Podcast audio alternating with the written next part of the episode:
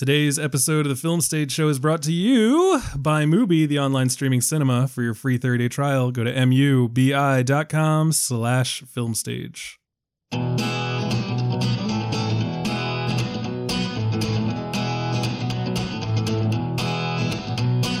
Morning, it's another pure gray morning. Don't know what the day is holding. And I get up right home and I walk right into the path of a lightning bolt. Welcome back, ladies and gentlemen, to a brand new episode of the Film Stage Show, the movie review podcast for thefilmstage.com. As always, I'm your host, Brian J. Roan. With me today, we have Michael Snydel. Hello. Hello. I'm not Bill, but I'm here for a Star Wars episode.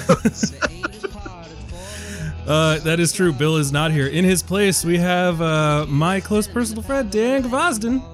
Hey, I'm really thrilled to be here. Happy to have you here. Just so people don't think this is like pure friendship nepotism, allow me to read from the Christmas card that I received from Dan Gvozden today. Dan has some pri- some exciting professional achievements, which include welcoming hard to land guests on his podcast, which is the Amazing Spider Talk, uh, joining as a guest on his favorite film podcast, which we won't name, and having work published in the Hollywood Reporter and TV Guide. Dan Gvozden, welcome to the episode. Yeah, I'm, I'm happy to be here. And it didn't even mention me being on the BBC, too. No, it didn't. wow. I So that was fun. I vaguely remember that. this has been a fucking year, man. It has, right? Like these things get buried, you know, beyond every day's new news, and you can't keep up. Like looking at films that came out at the beginning of this year, like Serenity was this year. Remember that Yeah. wonderful Yeah. Whew. Remember Glass? Yeah. I So also January.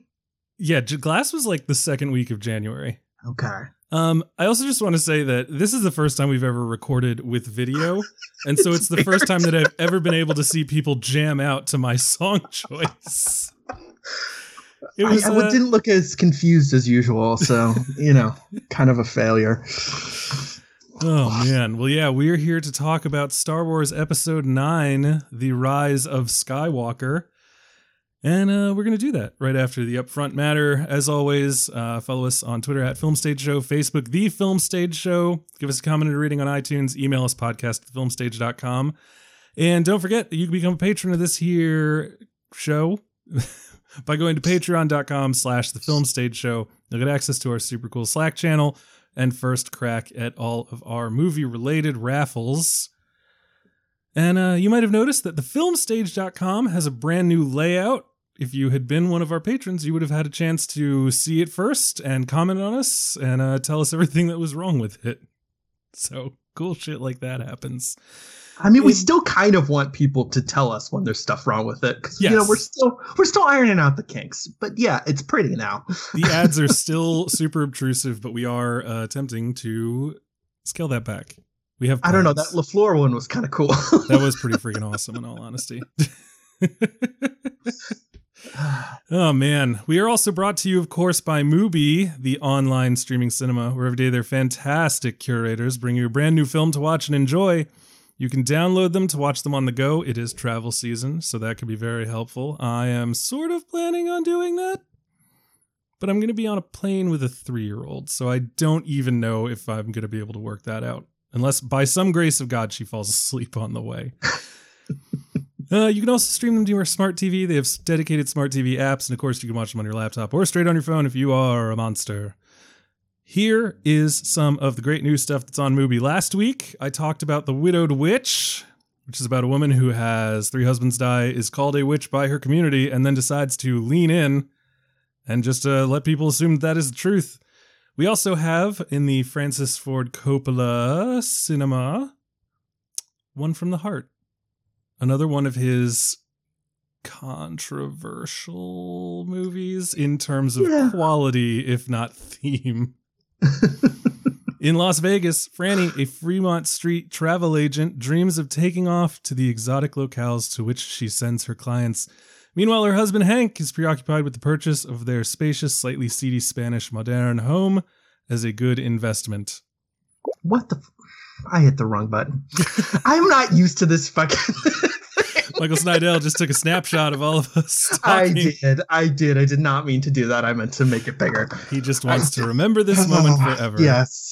That's moment- going in the podcast post. The moment where I read the oh copy for One from the Heart.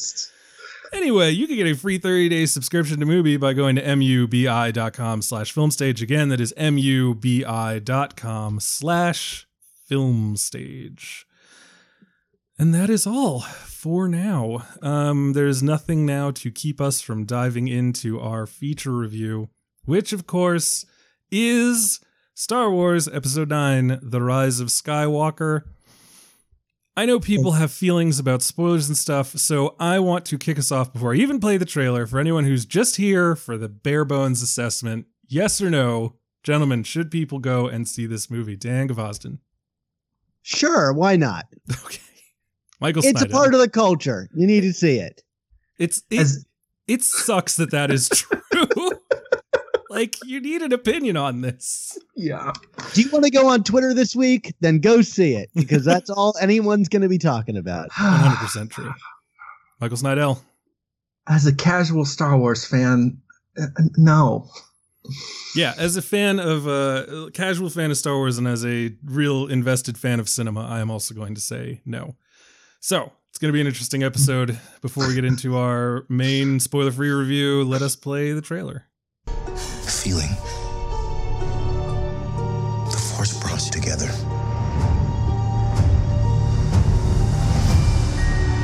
We're not alone. Good people will fight if we lead them. People keep telling me they know me.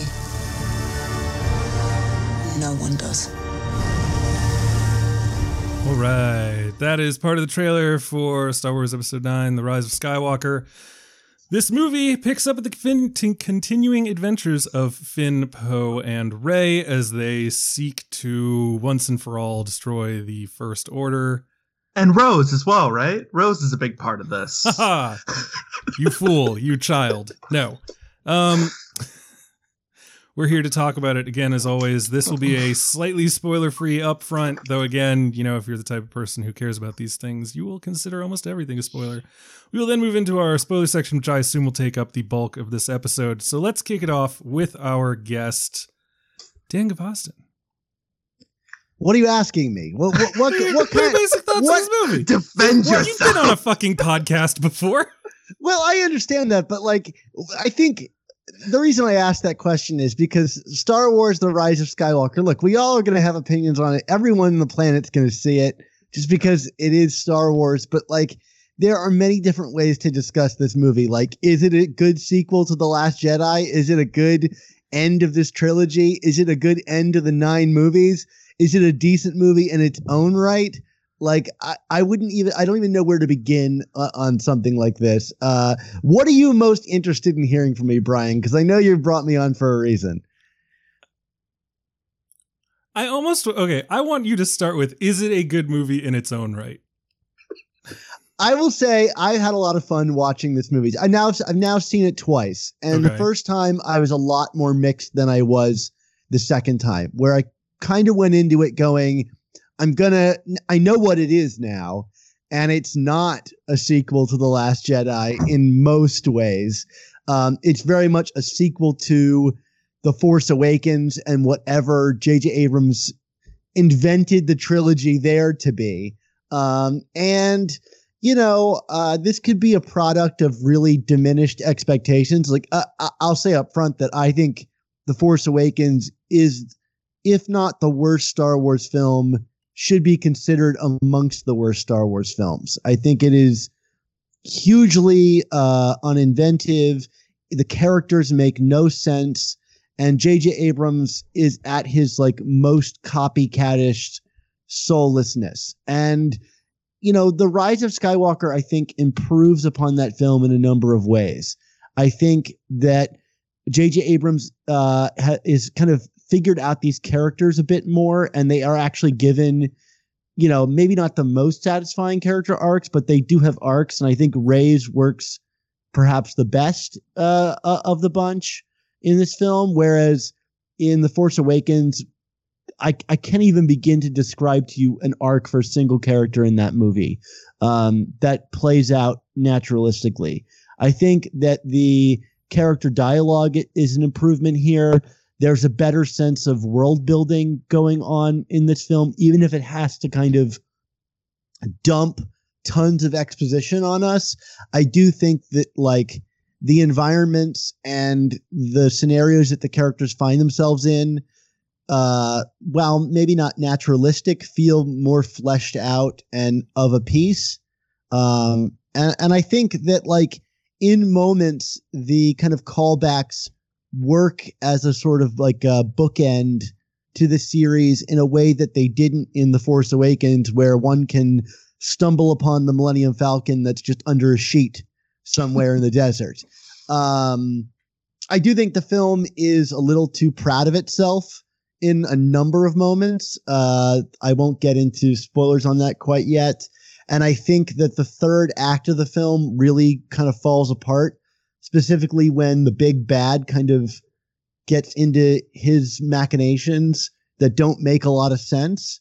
Um, but I think there's a genuinely enjoyable adventure with some good humor and uh, fun characters, you know, that happens along the way, and and enough that I got swept up in it. It's like I really have grown. The Last Jedi has grown on me, but it doesn't really have the schwa- the swashbuckling Star Wars stuff in it, and this film has like a, a pretty good deal of that that I found enjoyable, and you know, a, as kind of like just separate ends of the Star Wars equation you know, this has some of the stuff that I really felt was kind of missing.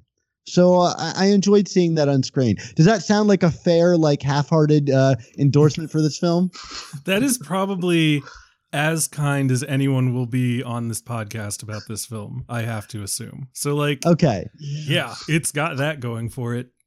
Um, Dan, where do you generally fall on JJ's past work?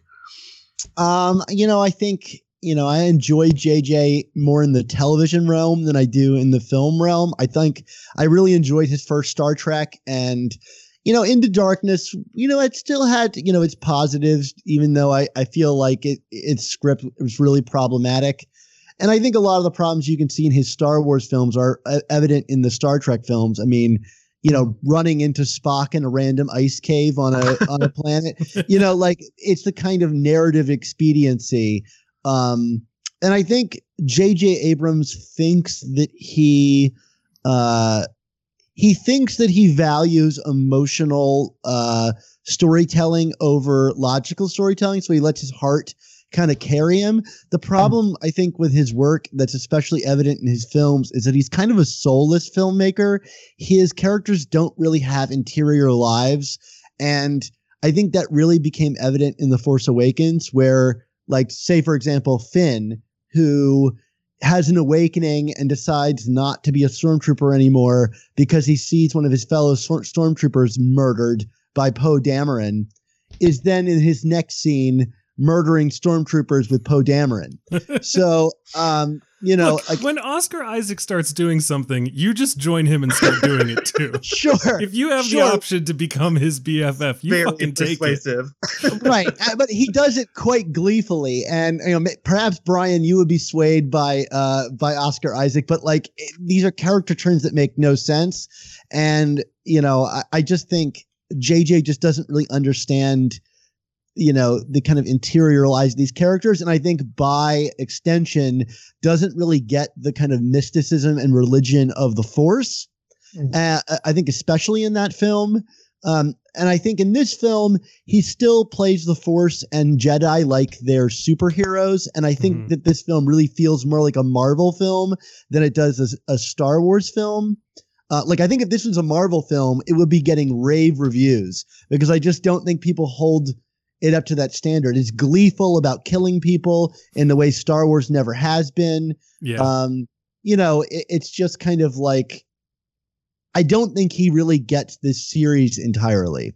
But as a piece of blockbuster entertainment, you know, like if if I were to say this is the worst piece of blockbuster entertainment that I've seen, that would be a huge lie. Like it's just not. Like there are genuinely like exciting set pieces, I think, and good jokes and great design work. And, like it doesn't all hold together, but like as an expectation of what we've been getting, like I I, I would put this above a great number of things that I I've seen in theaters this year. And um, give me give me an example. what, what do you mean? What's a worse movie than this that you Brian's saw? this spoken. year? oh my god! I mean, I just want to know. I'm curious. Uh, like in terms of blockbuster like filmmaking. yeah, like don't Yeah. don't give me some like student film you saw where you could see the boom mic. Like give me. Oh, give me I like would, hundred. I would say Godzilla, King of the Monsters, Oh, or wow. or it, or it, Chapter Two, or speaking of, speaking of how long the year is, seen. yeah, or totally like, forgot Godzilla King of the Monsters came out this year. what? uh, Ali- Alita, Battle Angel. Oh no! wait a Uh, second. Whoa, No, hold no, on. no. Alita Battle Angel is so much better than Yeah. this movie. Yeah, yeah, sorry, Dan. Just just because of the sheer weirdness of it. yes, Alita goes for it. yeah, no, look, I, I appreciate that about it too, you know, but uh I, I, anyway, those are just like ones I just pulled off the top of my head here. But Okay. like uh you know, I I would I would I would put it above Ad Astra if if you if you're really oh, you asking sick me. son of a bitch! But, what is uh, wrong with you? You know, like I because I know that's a favorite of yours. This is but, why we uh, stopped podcasting together. I'm just remembering. now, did you see Dumbo? I did not see Dumbo. Okay. I'm legitimately like struggling within myself as to like if someone sat me down and said, You're gonna be stuck in this room for three hours. This TV will be on whether you want it to be or not. Which would you prefer to be on? Rise of Skywalker or Dumbo? I'm not sure which one I would choose. I mean, ha- ha- did you see the Goldfinch this year? That's at the bottom of my list. Oh no, I didn't see that. oh yeah, I saw that. We Yeah. had- like a thousand people. We had like a real debate as to whether or not we should even Yeah. bother, and then we did not. Yeah. I All mean, look. I'm sure. Like, I think Jojo Rabbit is garbage, but like everybody else disagrees with me. So, whatever. Agree with me, disagree with me. I'm coming in with a lukewarm take here, which is like, you know, like I enjoyed it enough. Like, and like I have lowered standards for these things, Mhm. you know, because they're not going to be, they're not going to be The Empire Strikes Back. Like, I don't even think Last Jedi is like. I think people are like there's a lot of great things about that movie, but people are gleefully able to overlook major problems with that movie, like that its whole third act doesn't make any sense. Uh, so you know, like they they share. There's enough similarities and strange plotting, I think, between the movies. They're not totally from different, like completely different groups of people. Interesting. Well, we are definitely going to be litigating some Last Jedi feelings, and it's not even like I want to. It's just that the movie, this movie itself, seems to be it litigating. forces you to. Yeah. well, no, that's the strange. The strangest thing about this Sure. movie is that it is such a punch back at the Last Jedi, and Right, yeah. even when if you could like um justify it in character, there's a line that like uh, we'll have to get into it in spoilers. Yes, I mean, I There's a I know lot. The exact line you're thinking of. there's a there's like four lines I'm thinking of. Um, before we do that, of course, you know we still have uh, Michael Snydel. What are your Sure. basic uh, roundabout spoiler-free thoughts on this movie? yeah, you know, I, I I was I was so fucking bored in this movie, guys. Like I I I am a casual Star Wars fan. I've seen them all. I they're fine. I don't have the nostalgia for them that a lot of people have. I I liked Last Jedi uh, the most of of these past three because I felt like it was trying some things. I actually rewatched it uh, two two nights ago, and you know I was. It's definitely a corny movie at times, but I, I was just impressed with uh, how how seriously it does want to take some of that mysticism stuff. Yet you know I, I can't help but think of um, uh, you know, like even as it's, it's somewhat a, as a goofily earnest scene, but the the scene near the end of Last Jedi where uh, Luke is talking to Rey about about the nature of the Force and how it's it's not any uh, sorry, it's not any explicit good or evil. It's rather the Force between things, and I feel like that type of nuance is just totally missing from this movie which just feels like it's it's constantly moving uh, uh by the kind of by the seat of its pants especially for the first hour plus, this movie's like, hey, here's a MacGuffin, here's another MacGuffin. Uh, we're gonna go to this planet, and like even You must find the dagger. You must find the wayfinder. You must. It's it's almost like even the even the scene where they like jump through I, I forgot what they call it. I think it's uh light speed jumping or something. And they go through like five different worlds and you see a glimpse of it for about three seconds. And it, it's just like that in a sense is kind of how i feel about the world building in this movie. Even every every place that we actually end up in I guess I can't be any more specific than this. Any place that we actually end up in, like everything just feels so perfunctory and like written on the fly to me in such a bizarre way, especially for a movie that's like it, it's just constantly uh, barraging you with uh, noise and constant um, uh, constant like rotating shots and just like I just I never felt like anything was allowed to land. You know, whether it's any of the close calls with the 10 people you think died but maybe didn't or like jokes which are just like sitcom quips in a way that even Force Awakens didn't really feel to me. Like a- again, Star Wars like has always been a little corny to me. That's been part of the uh part of the appeal when, when it works for me and this just as it keeps going uh it's the scaffolding that it's built on is some some real goofy twists that not only n- not only feel like direct rebukes to the past film but feel like direct rebukes to the possibility of even treating these people as like real characters. Like it, it's interesting dan that you were talking about uh, the characterization of Force Awakens. I, I agree. I, I thought that was pretty bad, but I thought, for instance, like when, when you think of how Poe is seen in Last Jedi, like I, I think it's very interesting that you know he has you know three or four main things that are part of his arc from you know kind of the uh, very familiar rogue to someone who realizes that you know uh, he's not as wise as he thinks he is. So it, so it's it's just very interesting to see a film that doesn't feel like it has uh, that sense of rhythm from the from the word go. Um, and and again like I, I will say up front like Brian Brian got mad at me because I I I still am like I think Last Jedi is fine. But like I think I vastly underrated it after seeing this, and it's Harry Potter bullshit ending. so I, I, I don't know. Like it, it just, I, I don't know. I was kind of excited uh, about this movie, and I I wasn't spoiled enough on JJ to think that he would just you know torpedo this, but just from early on, I guess uh, the most damning and condescending thing I guess I can also say is this felt like a kids movie to me. And I I get that that's what it's always been in the same way that all of these franchises need to be uh kids movies but like I so rarely felt like this was being made for for me uh, uh, about the arcs of the, these characters like just everything just uh everything just felt very perfunctory and even brief moments of world building and things like that.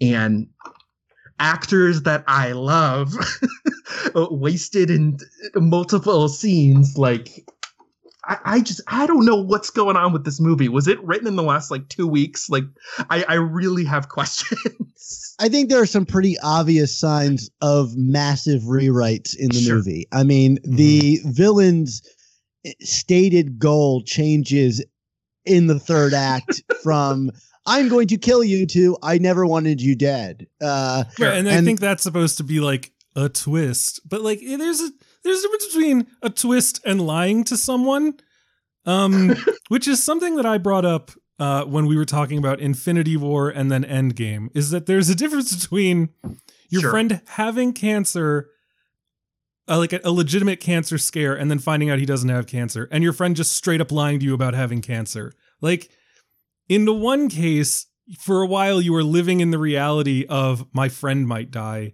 And in another case, Mhm. once it's over, you're just fucking mad at your friend because he's an asshole who told you that he had cancer. For why? Like just to like add some drama to your life. And this movie is a lot of the bad friend. And I um I did not have fun at this movie. I found it to be loud and exhausting and um shockingly poorly made. Um the movie has the most lightsaber fights, I think, of any of these three movies, and possibly of any of the Star Wars movies.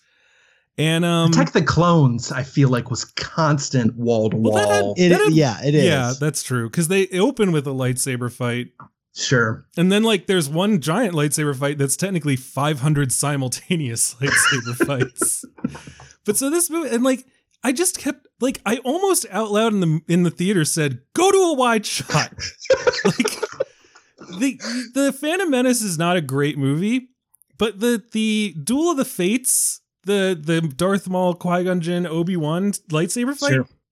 As a child, was I a child? When did that movie come out? 1999. I think it was 99. Okay, so I was yeah. 12 years old. That's a child.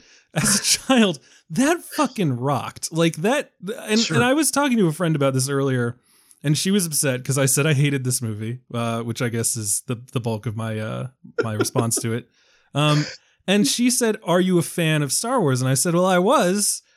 And she said, "Well, see, you're biased. Like something made you dislike it, and now you're coming into this." I'm like, "No, no, no, that's crazy. Like I really loved the Last. Jedi, and as a child, I was all about Star Wars. I used to like pretend to be in Star Wars. I wasn't one of the people who had the book, you know, and like the bounty hunters, and like could name everyone, and like that was me. Yes, exactly. exactly. Um but like I I could be friends with that person. I would find the stuff they were telling me interesting. You know, I know that like Bossk is the reptile guy. You know, I know IG88 is the the uh the robot dude. And um I was into it. Like and and I I said to to her when I was talking to her I was like, "You know, I don't know what happened to me, but like sometime around being a teenager, I just stopped being a fan of things. Like I just would never define Same. myself that way and just like there's a part of me that constantly feels like I'm missing something by not holding on to those things.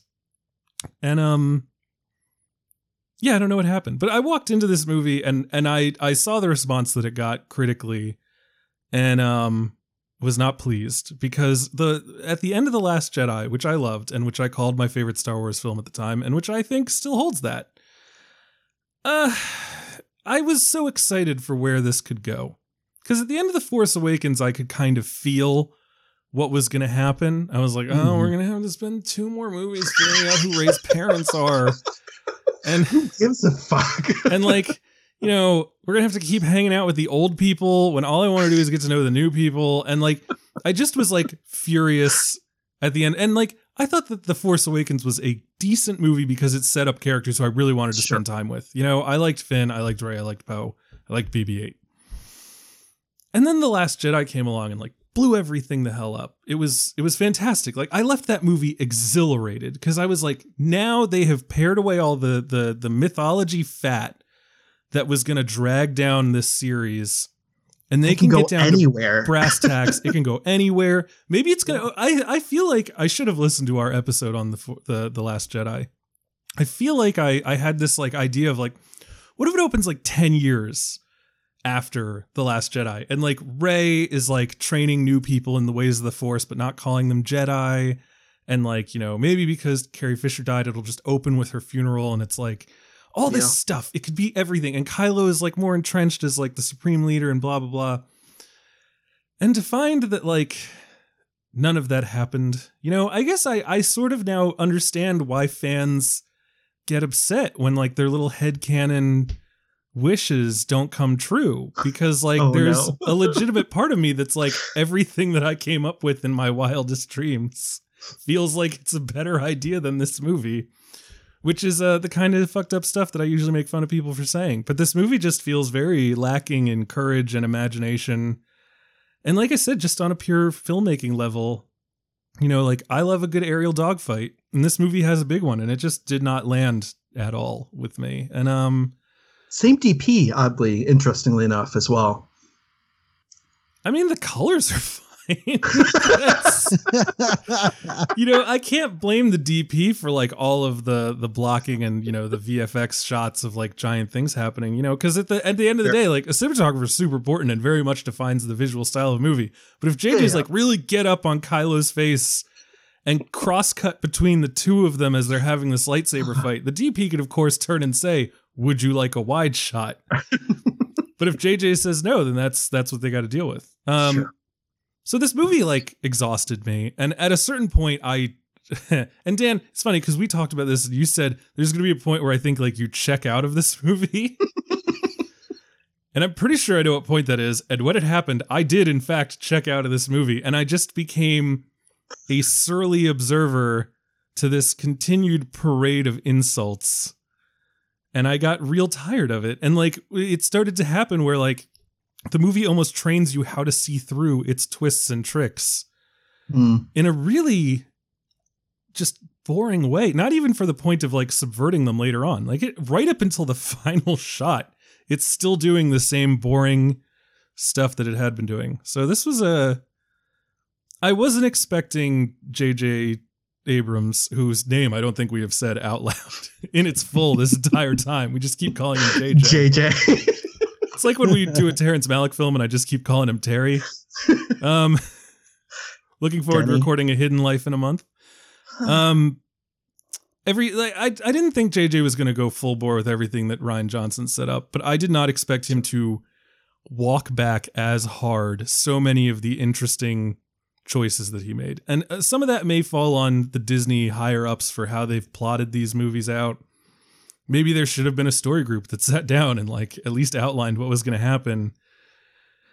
I don't know. It's um I think he's just not interested in it. Like I think he looks Hmm. at Star Wars and he looks at it through a very western lens mhm. and it's the good versus the evil and that's kind of what it's been to him. Like the dark side and the light side are very tangible things to him and this movie is a reflection of his interests. And I think the same was true in The Force Awakens. There's no they like flirt with the idea of like of somewhere in between good and evil and the kind of like grays that would that made the last jedi so interesting Mm. and and the kind of like more eastern mysticism aspects and and and the light touch that the last jedi gave to it but i just don't Mhm. think jj has ever been interested in that Which is so weird because he created Kylo Ren, who's this conflicted guy. He's a dark person who feels the pull to the light and wants to say no to it. That is but what does that mean what does that mean tell me what that means it's it's like a it's like a person who's struggling to kill his moral conscience so that he can have more power. It's and and here's Speaking the of a hidden life. it's uh yeah, really what I just wanted to do was watch a hidden life again. Um go to Yeah, my but, personal like, site in- for in- my 3000 word essay on hidden life. in the Star Wars world, like the dark side has always been advertised as the easier thing to do, right? Yeah. Like it's easy to embrace the dark. And so it should be flipped.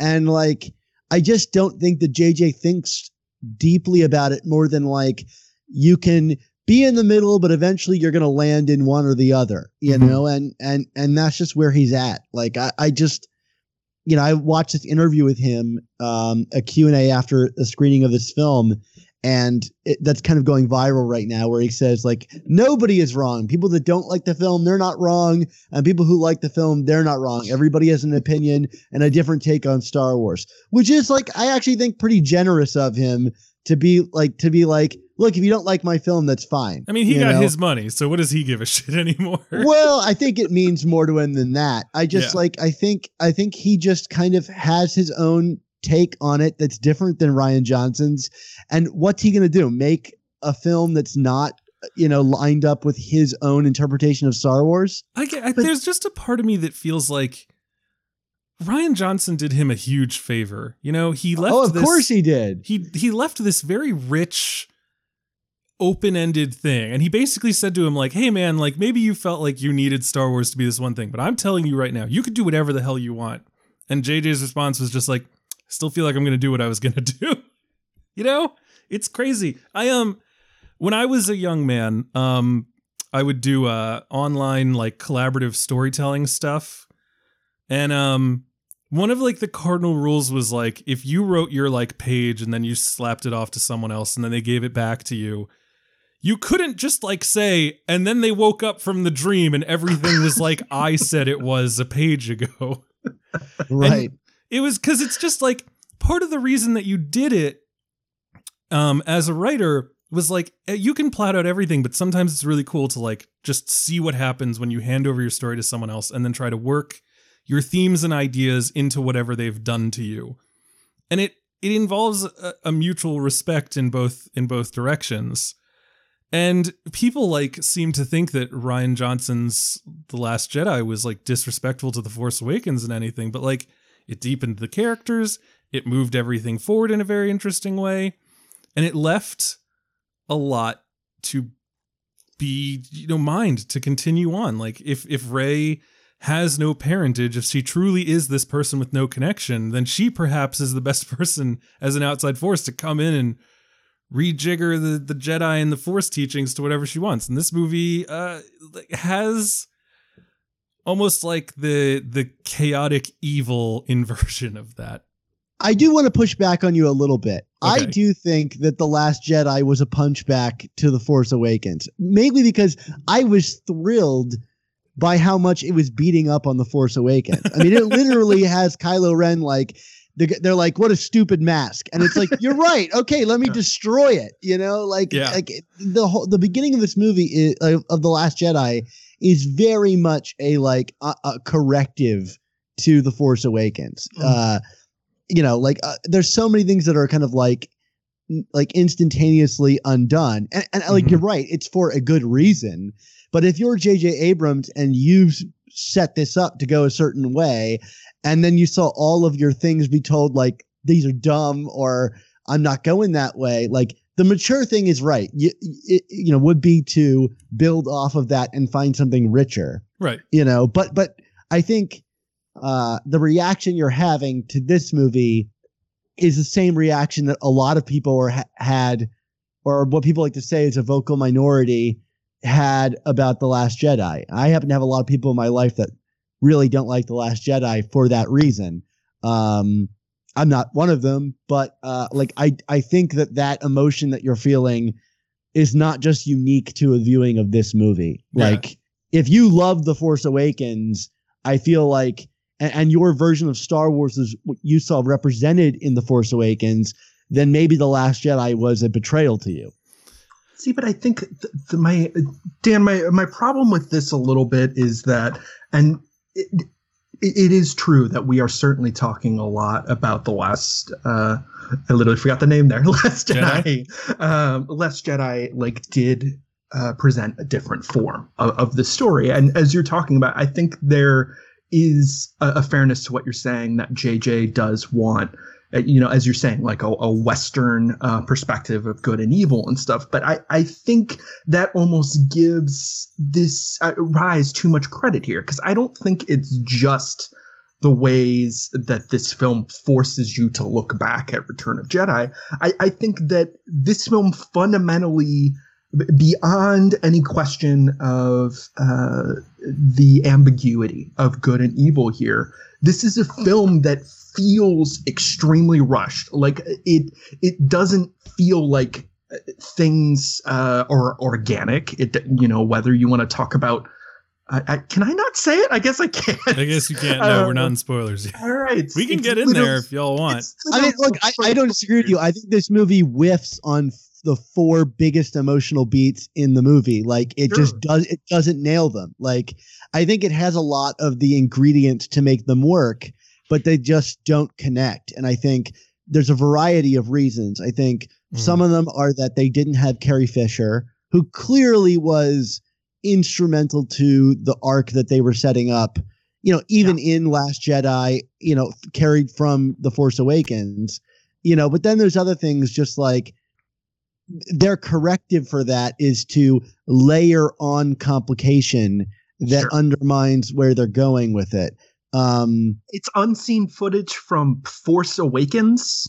I- i- Is that what they got the dialogue from? Is is that correct? yeah, it's like Carrie Fisher Mad Libs. You know, it's the it's the you know build it backwards, which is It's we have these sentences and you know and these scowling faces and how can we reconstruct the Which is These it's scenes. it's um it's very obvious, yeah right? I Like, didn't think that was too bad. We can talk about other things. I thought never underestimate a droid that's definitely a line that she was going to say there Sure. Yeah, that's that's sure. th- th- there are things like that where it's like someone says like a full ream of dialogue and then just turns and says, "Oh, look, a, a bird," and Carrie Fisher's like, "Yes, I love birds." It's just like because there was no other clear connective tissue to be had. Yeah. It's um, there's an episode of Community where um Ben Chang becomes famous for a ham commercial that he does, and he goes to Hollywood and he's like the new big thing, and they find out that Abed had been like in the middle of shooting a movie with him, and it was like a, a gritty cop thriller, and they have like five minutes of usable footage of him, and then they decide to make a science fiction like Star Wars riffy kind of film, and um use that footage, and uh, the the episode is hilarious, and it's kind of funny the ways that they repurpose his like six lines of dialogue to do it, and this movie unfortunately felt a lot like that, that? like all the time. And um, like I said, I just I understand if you had an idea, but sometimes plans fucking change, man. like sometimes you've gotta really just work around the hand that you've been dealt and do something different. Um, and they didn't in this movie, and that was. I mean, uh, he he had to do something really different because, like, if I'm honest with myself, like, the Last Jedi feels like the end of a trilogy. Like, Yeah. it really puts like a final note on that moment. Like, the boy with the broom is an end of a trilogy shot. Yeah. yeah. Like, Mhm. it, it's a statement, you know. And like, yeah, he needed to like grab that broom and run with it in another direction. But like, uh, you know, but I- it does there is a sense of finality like to like that the emperor feels can i just say that he's in this movie he's in I mean, all he's in the, the, trailer advertising and everything. yeah So yeah, uh like that the emperor is Opening in this crawl. movie yeah he's in the opening crawl right the dead speak. uh, uh that he's in this movie like i i think you know is jj abrams attempt to go like how do i inject some timeliness into this uh because that ending felt so conclusive in a way you know like there has to be a sudden new thing to get people to move quickly you know and like what's the easiest way to do that? Well we'll use shorthand you know of evil you know like i I- don't envy him. Like i think he had a a tough challenge here. Do i think he l- landed it? Totally no but like i think some of these things work decently enough i i, I don't know i hate to be the like coming in with a hot take of no, it's decent fair. but uh you know No, I, I, I think coming in hot with decent. the Yeah. last thing I want to get to before we get into spoilers is like I I, I do want to mention that thing you're talking about finality. I I, I mean you're I, I very much agree that the Last Jedi has the finality, but I think that JJ is actively against that finality from like even the first act, like the the uh, close calls, the red herrings we're getting, like. uh, Those are chances that could hit. They are things that could destabilize the audience, but at every point, we're being placated and pacified and coddled in a way that's like so aggressive. Like it, it- it's you know it's strange that we're talking about Marvel movies because even the fan service in that, like at least they don't pretend that. Oh, and I guess everybody's gonna come back. It doesn't matter. I'm not gonna say something nice about Marvel. Fuck that. Anyway, No, no, no. Go ahead. I think it's a, and I think it's appropriate because I think the difference in the fan service here is that Star Wars has never been a series about fan service, and when it does, those are the most cringeworthy moments. Whereas Marvel has always been a series about fan from service and connectivity because it's not just one story. Like the fan service is Yeah, the the joy of of all of these worlds coming together you Mm-hmm. know like that's the joy of the fan service whereas star wars like you might get some like as as george lucas likes to say it's all poetry you know like you might get some kind of like thematic rhythms but you wouldn't get like what we've been getting with disney which is the blue milk and you know, uh, bumping into characters and other planets. I mean, yes, George Lucas would do that with like Chewbacca meeting Yoda on Kashyyyk and and other lame things like that. Um, there's like a cut scene from Episode One where uh, uh, a young Anakin beats up Greedo, which thankfully was cut. oh yeah, I remember. but- yeah, yeah. Um, but Really? like that wasn't the backbone of the series, and then this movie doubles down on on on fan service, and in some ways, like you know, uh, most of it doesn't work. But then there's some of them that are like, okay, that's a nice thematic capper, but um, yeah, I mean, I think that's the difference. It's just that like this series wasn't built for that. Like it Mhm. wasn't built for fan service. Yeah, no, I, No, I don't think it was. a fair- And yeah, that's a fair point, Dan. I think um before we move into spoilers, like my my final just like basic issue with this movie is that um it feels like it was made by someone who who reveres Star Wars but doesn't find it interesting. Hmm. Um The Last Jedi felt like it was from someone who found Star Wars interesting and and wanted to push it and see what it would do. And this is a movie that feels like it's someone who is just trying to retell the same stories with the same people because they can't conceive of anything different to do with it. And so it's almost it's almost like disrespectful to the property in that way. Just the the way that it it thinks that Star Wars must be so simple. I just want to say the best part of my audience was at one point when someone familiar showed up. Someone just said, just like loudly goes, "Fuck." just like just resignation. My uh, it's ju- my audience inter- was super quiet during the whole too. movie. Yeah.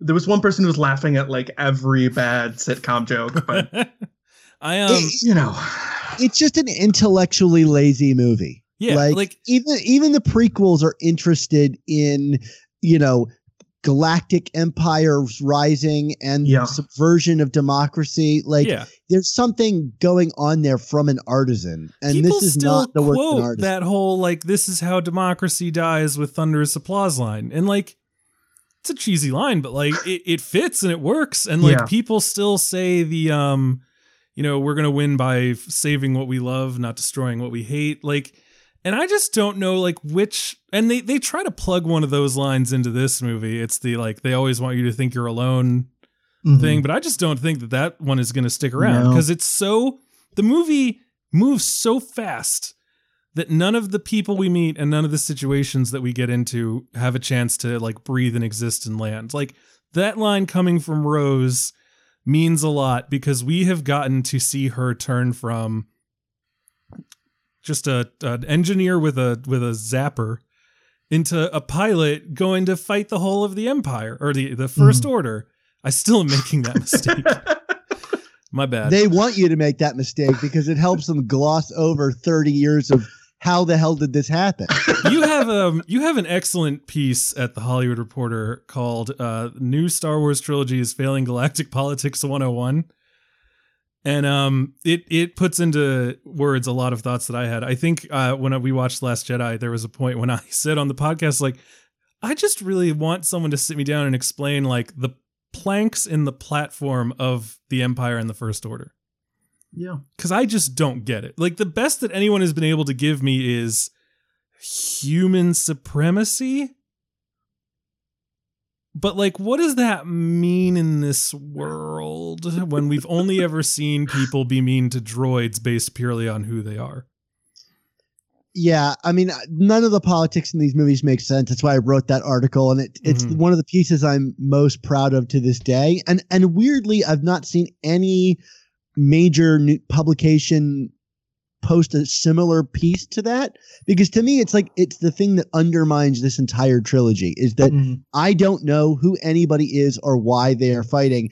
And, you know, I think it undermined the ending of The Last Jedi where it's like, hey, nobody's showing up to save us. And it's like, well, then Sure. why should I care? Like, why should I want to see you saved if nobody in the galaxy feels that way? Right. And- it's the people who who you know are like the resistance, blah blah blah. But like most of America's just like, I just want to watch TV. You know, like I don't. it's just not important to me. And, right, um, exactly. Uh, And yeah, uh, I think I think it undoes a lot of like the major moments in this movie too, which is like Yeah. there's still no grounding for that. And I think there's a couple scenes like the one you mentioned with them on the rooftop, which we'll get into. We just need to get into spoilers. yeah. Yeah. Like that I think Yeah, We've going give us a, a little bit of political like background, but like Sure. yeah. yeah. Anyway. Yeah, the it, it- like the the the the most that we see the reason that people have to fight against the first order in this movie is that they are apparently just going to mass genocide. Like that's just their whole You know, and like the original movies, I guess I never thought about it because, you know, they're just a fascistic power structure that wants to draw everyone into their sphere of influence and but like I I just Sure. don't know what that's going to mean to anyone? Like, is it a national socialist thing? Like, is it just like you're going to do what we say? We're going to take all your supplies and we're going to do whatever we want. Like, we're going to benefit the 1%. And it didn't really matter in that movie because it was just very clear cut. Like, there's the empire and the rebellion. And now in this movie, well, this this trilogy, it all started off with there's the republic, which is good and a democracy, and then there's the first But order. we don't even know that. We don't know if they're good. Like right, maybe that's also true. Order- Maybe they're horrible. maybe the first order has a good point. You know, Yeah. like uh, like maybe they actually like want to undermine them for a good reason. Now, we know that they're genocidal, so probably not, but like you know, maybe the maybe the new republic is worse and that's why nobody comes to save it. Who's to say? they're just like like it's it's that whole like the economy under Trump thing where it's just like the the first order may be really bad, but like I got a job. I didn't have a job a year ago when we had the republic, so this is working out all right for me. I'm not gonna pick up a blaster, but I will not, you know, undermine them in any way. They kidnapped my child, but at least they gave that child a job. yeah, you know, like like uh, Finn, he became a sanitation worker. Yeah. That- exactly. that's he wasn't getting educated before. Now he's a sanitation worker on a major been- ship. If he had been allowed to maintain his Make the previous life, galaxy great again. he would be at best a moisture farmer, maybe, because I think that's the only job that I know in the entire Star Wars universe. But then he worked on a spaceship. He got to see the galaxy. People joined the Navy for that reason. He knew all about those spaceships. It means he must have had like an internship or an apprenticeship with somebody higher up. They were looking to move him up the chain. He had really upward mobility. He didn't have that before. he in literally just gotten a promotion to stormtrooper. anyway, so now that we've all decided that we're pro First Order, no, I just I, I want to say I think Last Jedi was almost accidentally really interesting about the, the politics that we're speaking about because you have Benicio del Toro's character talking about being a gun runner and how Mm. the same people were selling it to a rebel a- and the rebellion and No, the first resistance. order. God damn it, resistance and the first order. Like that was almost accidentally interesting. Like it, it there was nothing to it beyond that. right? 'cause It's, almost just like the the purpose of this war, and the only difference between these two people is that you're being inflamed against each other, so that war profiteers can make war profits. yes, yeah, Yeah. Um. but it's not like Not that. if you have a magic fleet. Oh God. Yeah. Let's just do Uh, spoilers. Let's- let's let's get into spoilers. Let's do spoilers. this. Spoilers now for this movie. I want to say my biggest disappointment is um, I decided to see this movie in IMAX because I was under the impression that there would be the like ten minute or so prologue for Tenet in front of it, and I guess I was in the wrong kind of IMAX theater because I didn't get to see that. How'd it look on IMAX? It. I didn't get to see it. No, but Oh, did the movie how Rise. did Of, the we're still talking about that. We're still talking about Rise of Skywalker. It looked fine.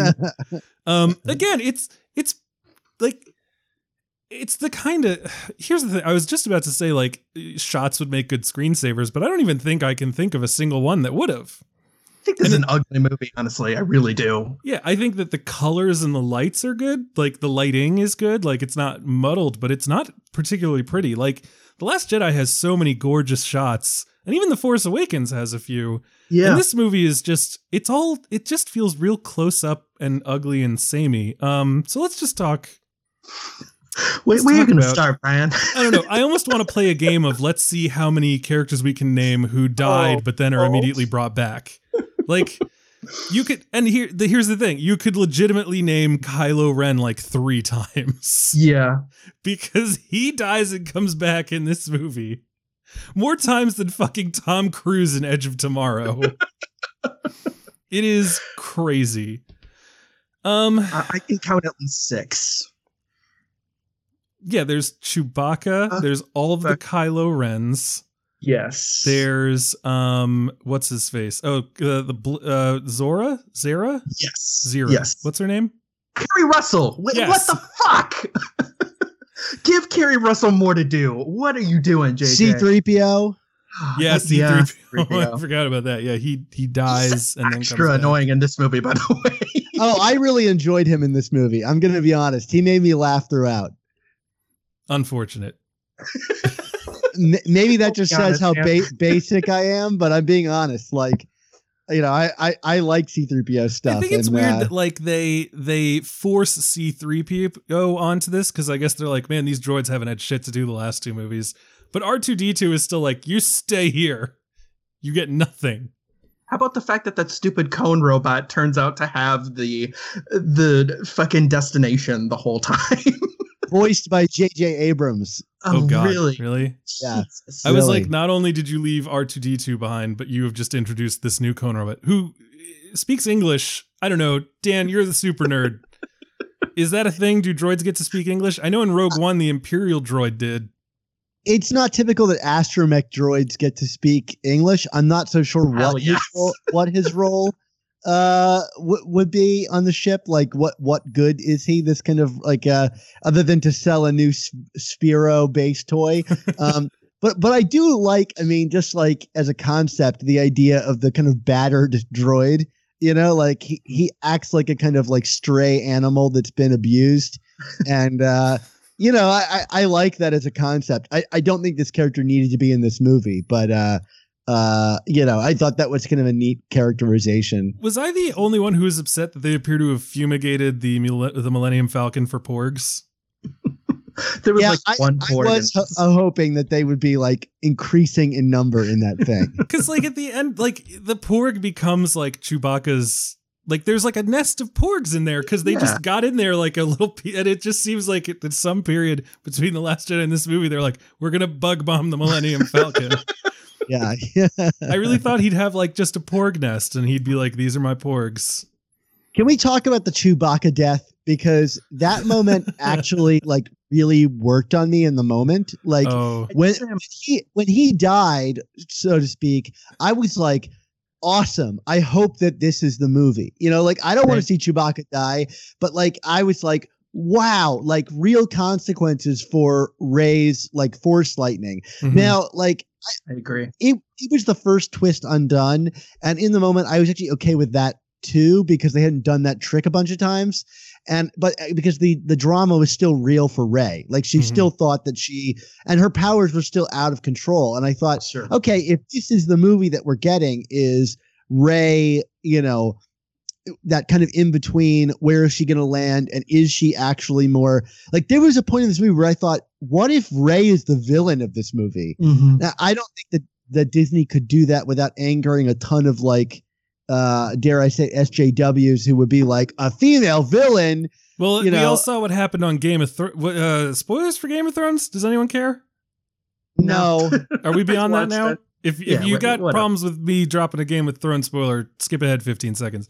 When Yeah. Daenerys like went fucking nuts and burned everyone down, and then Jon Snow was like, "I guess I gotta ace this girl." like people were like, "Of course." When a woman does it, she's a mad queen, and it's like there was legitimate, like the whole thing precipitated because her fucking father did it. Like it's clearly a thing, and people were just like, mm, "Just had to bring down a strong woman, didn't you?" well, that I already named my daughter Daenerys.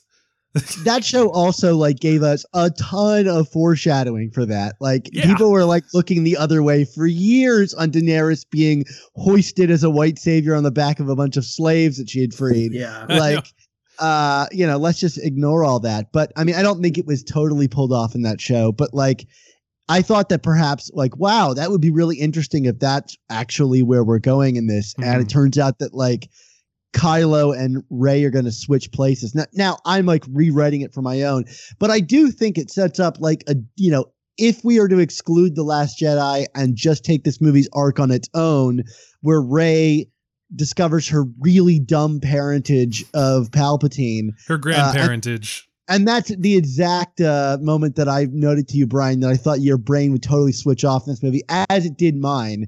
Uh, Yeah. But upon second viewing of the movie, knowing that that was going to happen, and I still think it's delivered in a really poor way. Uh, I know all of your like- story now. the the the arc for Rey in this movie, I think, is like you know a, a decent one. It's not as like edgy as I would want it to be, but it is still about someone who like uh discovers in herself like this thing she doesn't like passed down to her. You know, it's the old Star Wars line, which you know it's the same thing that Luke went through, which is like the my father is Vader. What does that mean for me? Can I turn my back on it? And it's boring because we've seen it before, but it is but it is a complete idea. Uh, you know, it's not the one I wanted, but but it is a complete idea. And taking this movie on its own terms, I was like able to go, okay, like I can accept that as like the story that he would want to tell. I don't know if that's at all a defense of the movie, but like um It is you know, certainly I- an excuse for the movie. Yeah yeah i'm not look make looking to make excuses for it it's more like my my expectations were so low and i didn't have any fan canon for this like or like head canon or or ideas about where it would go because i'd so checked out of it that like i'm willing to roll with it a bit more i guess I guess. See, I but I- mean, yeah. No, Brian, go ahead. I I was just gonna mumble and shrug, which I did. So you could go.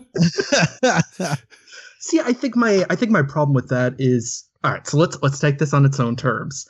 See, the, the thing about that is I don't think she really convincingly reckons with her Palpatine side. Like I I think that, for instance, her her inner conflict after she thinks she killed Chewie is ultimately more considered than uh, after you know she after the Palpatine uh, reveal. I guess like like it's just weird because then she's just then on this own journey and it's it's almost interesting when she goes to the island and burns you know his uh it's not a tie fighter i know he has a special name uh kylo ren's tie fighter is as a different name but um interceptor is that It right It looked like a tie interceptor. it this does is one look of the like an intercept one of the few Okay. things I've maintained from my Damn. childhood.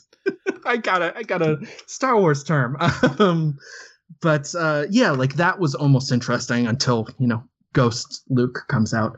Um, but like that's the thing. Like any chance for any of those moments to land on their own terms, I don't think it's it's given a shot because it's already moving on to the next beat. It's already Right. like we gotta we gotta cut to somebody else. Oh shit, what are they doing over there? Yeah. like like there is a constant sense of that and i think that like rhythm uh jesus rhythmically um this movie is just such a such a mess from moment to moment that like i i don't hate some of these things conceptually. Like i I- think it's boring cinematically for him to you know like even you think about the force bonding how they now always have to be in the same room.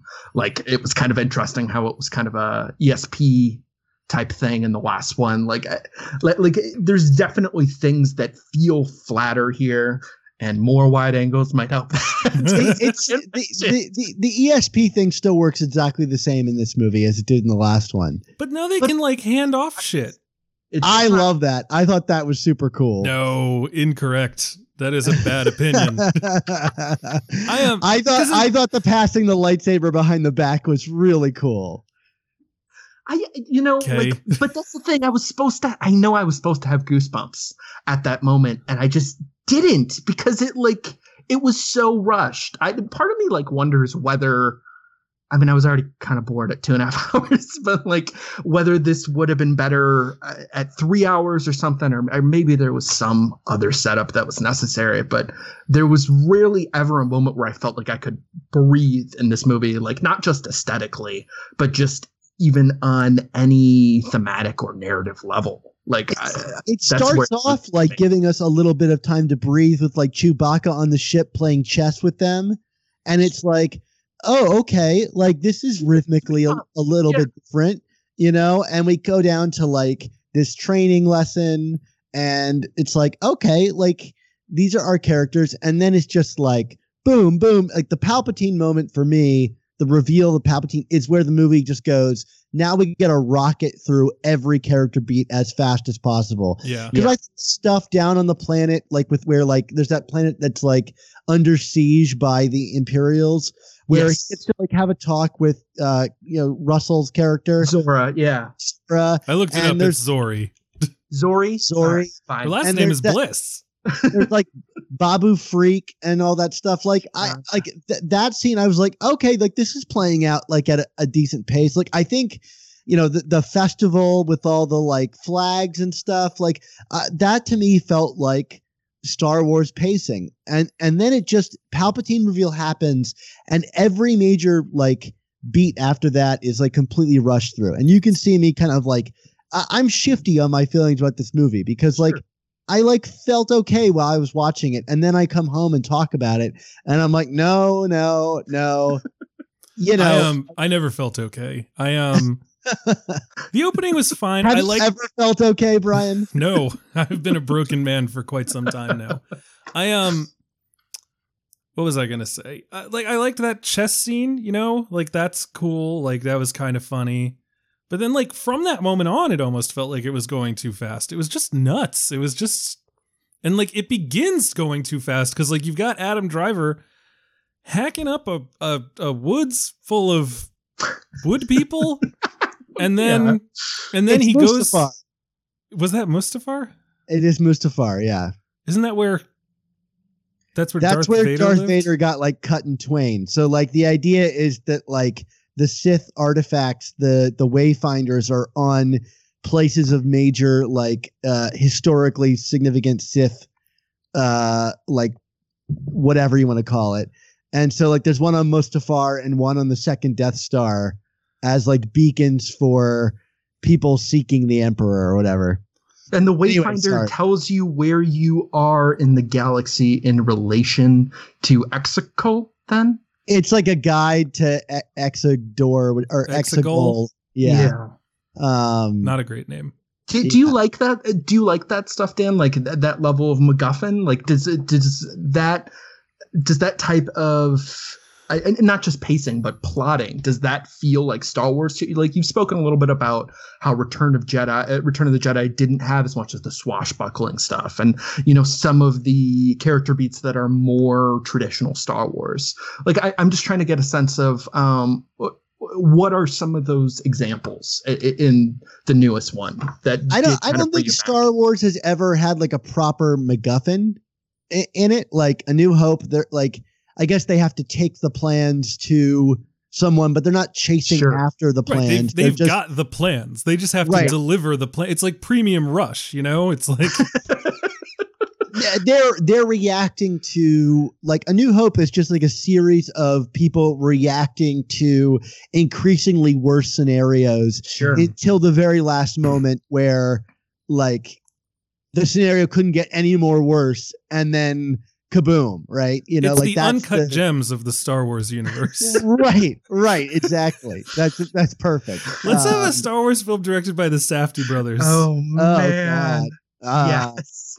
you know and empire has a bit more time to breathe like Sure. I mean, Luke's goal in Empire isn't even really clear. Like he's just told, like, go here and train with this person. He has no real objective, you know. And then it's almost like artificially inserted where he's like, "My friends, I have to go save my friends." You Yeah, know? that's true. There is Um, like zero plot to Empire Strikes Back. right, like they're Yeah. literally like half the team is just on the run the whole time, and Luke is just like, "I'm gonna go train on this random planet." I gotta go fuck off to get trained. Um, you guys will be cool, right? yeah. And then like Return of the Jedi is just kind of like we're gonna break this guy out for like an hour and a half. It's like two episodes of a different TV show, you know? Yeah. Like we're gonna Hmm. break this guy out and then we're gonna go to this land of the teddy bears, you know, and it, and it does the typical Star Wars thing where there's four different things happening simultaneously. Sure. And so like to to that degree, I don't think this movie is all that different from typical Star Wars formula. Like I think the MacGuffin thing is new, but the way that it's handled is still like we know we're going to go to this place and then just a series of increasingly bad things kind of happen to, Hmm. to them. It's maybe a little more like driven by the characters in terms of like the, the things aren't happening to them as much as they are driving the action. Like we're gonna go into the Death Star to save Chewie now, or you know, like or Star Destroyer rather. Yeah. You know, um, like that certainly wouldn't be something they did in the original trilogy, like fly into the open hangar of a ship. Uh, that's their enemies. Um, but like because I- I- Zori Bliss is like, I have this incredibly rare thing that will help me get off this rock. Here, please take it from me. Uh. I feel so bad Yeah. for Keri Russell. yeah. and that Matthew- character cha- changes at the drop of a you know dime or whatever the phrase is. And then She like she's- wants to kill him, and then she loves him. Right. And she's like, oh, man, I remember sitting on roofs with you. Here, take this. Go save your friend who I'm just hearing about now.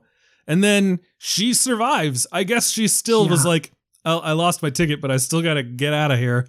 Same with Um, the Yeah. later character where um where, where they get the Wayfinder uh that like it I don't know if it's an Endor system or, or what it was, but there's that woman who they meet who then Mm. it becomes one of the main people in the final battle. Right, there's where it's no like, room this for should really be Rose. Rose. Really should be Rose. Like there's no reason why it's this random random Who, person. who was originally supposed to be Lando's daughter.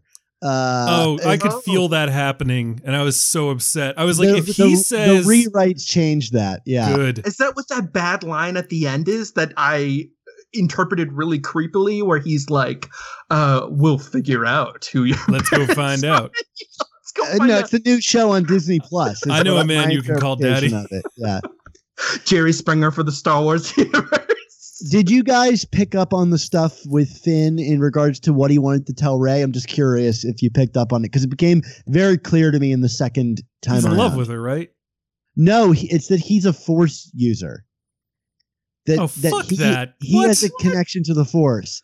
Um, it, it's like uh, it's hinted at this. in that conversation that he has with the character that you're making fun of um, on the ship, where they're like, "We all woke up at the same time," you know the and, Oh, and the, it, yeah. which is a really bizarre retcon to suggest that like the force was the reason he like defected from being a stormtrooper and it also kind of leans into that anti last jedi thing where it's like oh no the force determines our future and uh Yeah. it- you know and and it picks and chooses who it wants instead So of like sad the Force didn't speak to the 48 stormtroopers that he straight up mowed down to get Chewie back. Right. They were like destined to always be evil. And I, I wonder if that was like a JJ retcon for the moment I was making fun of earlier, where Finn is killing his own people. It's like, no, they were always bad guys. And they were always It's going very- to be bad guys. Everyone knows that Star Wars is deeply rooted in Calvinistic senses of predestination, right? yeah. Yeah. I, I don't know. Um, but uh anyway, so like in the final battle, like when Rey dies inexplicably, she just kind of falls down dead. Mhm. um i guess like she just got overloaded or something um you can there's a specific shot of like finn reacting separate from everyone else right. as Yeah. though he, like felt it he knows um, it. Yeah. And I the, yeah the, the movie is so incompetently shot that I legitimately thought that the movie was visually trying to tell me that he could see her. And then I was like, oh no, no, it's got to be the Force. He must just feel that she has died. But again, like, wh- where was that seated? And like, again, he's this guy. He was just a man who saw a friend get murdered and decided, I cannot do this. And if I can't do this, then the one thing I must do is try to end it. And now they're like, because he's got the force. Like even the guy who's situated as the regular Joe is now force sensitive. And I legit I'm furious, Dan Gvozden, that you would make me see this. Because I thought like i'm I- just this is like a clockwork orange i'm just like holding your eyes open and telling you see these, these, things terrible exist. things. I Yeah. because like my whole thing was like, you know, he could be sensitive. You know, like there's that concept of like you're force sensitive, but you're not like a force user. You know, and so like I thought maybe he was just like he was really committed to her, and like maybe like maybe because he. This is I just like maybe I just don't know what the fuck the force is, you know, because like I thought that the force in the first movies was like a, a an ether around everyone that if you were powerful enough and in tune with its vibrations on a philosophical level, you could control shit. And then George Lucas is like, it's insects in your blood. And I was like, oh, curious, but okay. and the insects are the ones who can control the ether. And I'm like, all right. And now in this thing, when especially coming off the Last Jedi, where Luke's like, it doesn't belong to the Jedi, it doesn't belong to anyone, it belongs to everyone. And if you're feeling it, you can be a part of it. And I liked that, you know, because it felt to me like, okay, now we're really drilling down into the mechanics and the religious philosophical aspects of it, where like, I'm a Catholic, I believe in Jesus, blah, blah, blah, but I'm not like a prophet who speaks to God or like can perform miracles. So, like, maybe there's levels like that. But now you're just like, oh no, Finn actually has force powers. I don't know. I don't know. I don't know if he has force powers more than it's like, because because the other opposite reading of that is like he has force powers because he's opened his mind to like the kind of like uh like non-fascistic thinking. You know, like the same way that all those women who were ordered to kill innocent people did then they describe in the movie as they Yeah. all woke up at the same time and it's like maybe Uh-huh. life puts you in the path of making a decision and if you make the decision for like good it like opens you up to a world of kind of i mean I, this is just me playing devil's advocate Well, because this i don't once think it, i don't a- think it comes down on one side or the other necessarily This Dan, one- that's way more interesting than what the movie posits. also that's that's a very big parallel once again to a hidden life. yes. Um, another i'm Disney very film. eager to see this movie i'm very eas- eager to see a hidden It's, it's actually a Star Wars uh, pre uh, sidequel. hidden life a star wars story Rise of Franz Jagerstatter. yeah Franz Jagerstatter sounds like a Star Wars character, right? I, yeah. I, I, again, I'm not trying to make excuses for the movie. Sure. Like I, when when I when I wrote to you, Brian, when I saw your review of the movie, uh, you know, your your micro review of the movie, I I said I'm looking forward to the discussion because I, I really haven't really landed anywhere yet on this movie. Like. I, I don't think it's any less focused than like Return of the Jedi. It just doesn't have a really powerful scene at the end with Luke and Vader and the Emperor, you know, declaring their their like. I think it's just as mixed up as that. Like, well, because because in in in uh, in the Return of the Jedi, it's sort of fe- it's Rogue like an, it's all been leading up to this. You know, like we know that Luke is a farm boy, Vader's the bad dude.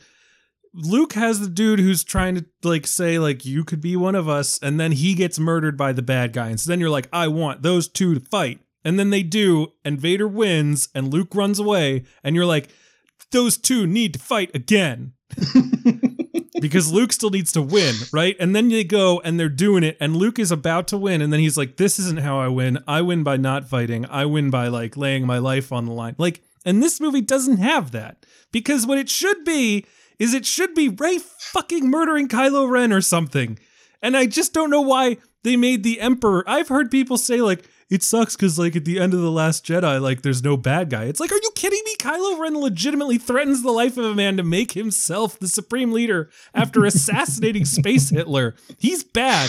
He's a bad person. He should be the one you're trying to win against. And it either can be physically or you turn him good or something, but, like, you don't need another big bad. Kylo Ren functions perfectly well in that way. Yeah. I mean, they wanted to redeem that character. Like, I think that was their goal always was to find a way to redeem Kylo Ren. And, you know, it's the same thing. The Emperor exists in Return of the Jedi only as a function of how do we redeem Vader? He's got to Mhm. go, like, put, we got to put Luke up against someone worse. Like, the Emperor is out of nowhere in Return of the Jedi. Yes, you could say that, like, he appeared in Empire, which he technically did, Mhm. but like not a very memorable character or you know it, it- you know the movie return of the jedi opens with the emperor landing on the new death star another death star and you know doing you know that whole speech in the same way that this movie opens with the emperor you know uh I I mean, I think the Emperor is a big problem in this movie, uh, but like, I, I can understand the I, the idea behind like we need a big bad so that these characters can reflect off of something. But I no, just you're think you're it's, right. It's so much more interesting to me if it's like Yeah. you know, uh, the reason that I love that they killed Snoke in Return of the Je- Return of the Jedi, The Last Jedi, is that um Christ. is because you don't have that, and now it Yeah. really is. Here's the guy who is like related to Han and Leia, who we love, and who, you know, for some weird reason became the sexual obsession of a lot of people on Tumblr. And like, if he I mean, have you seen Harrison Ford?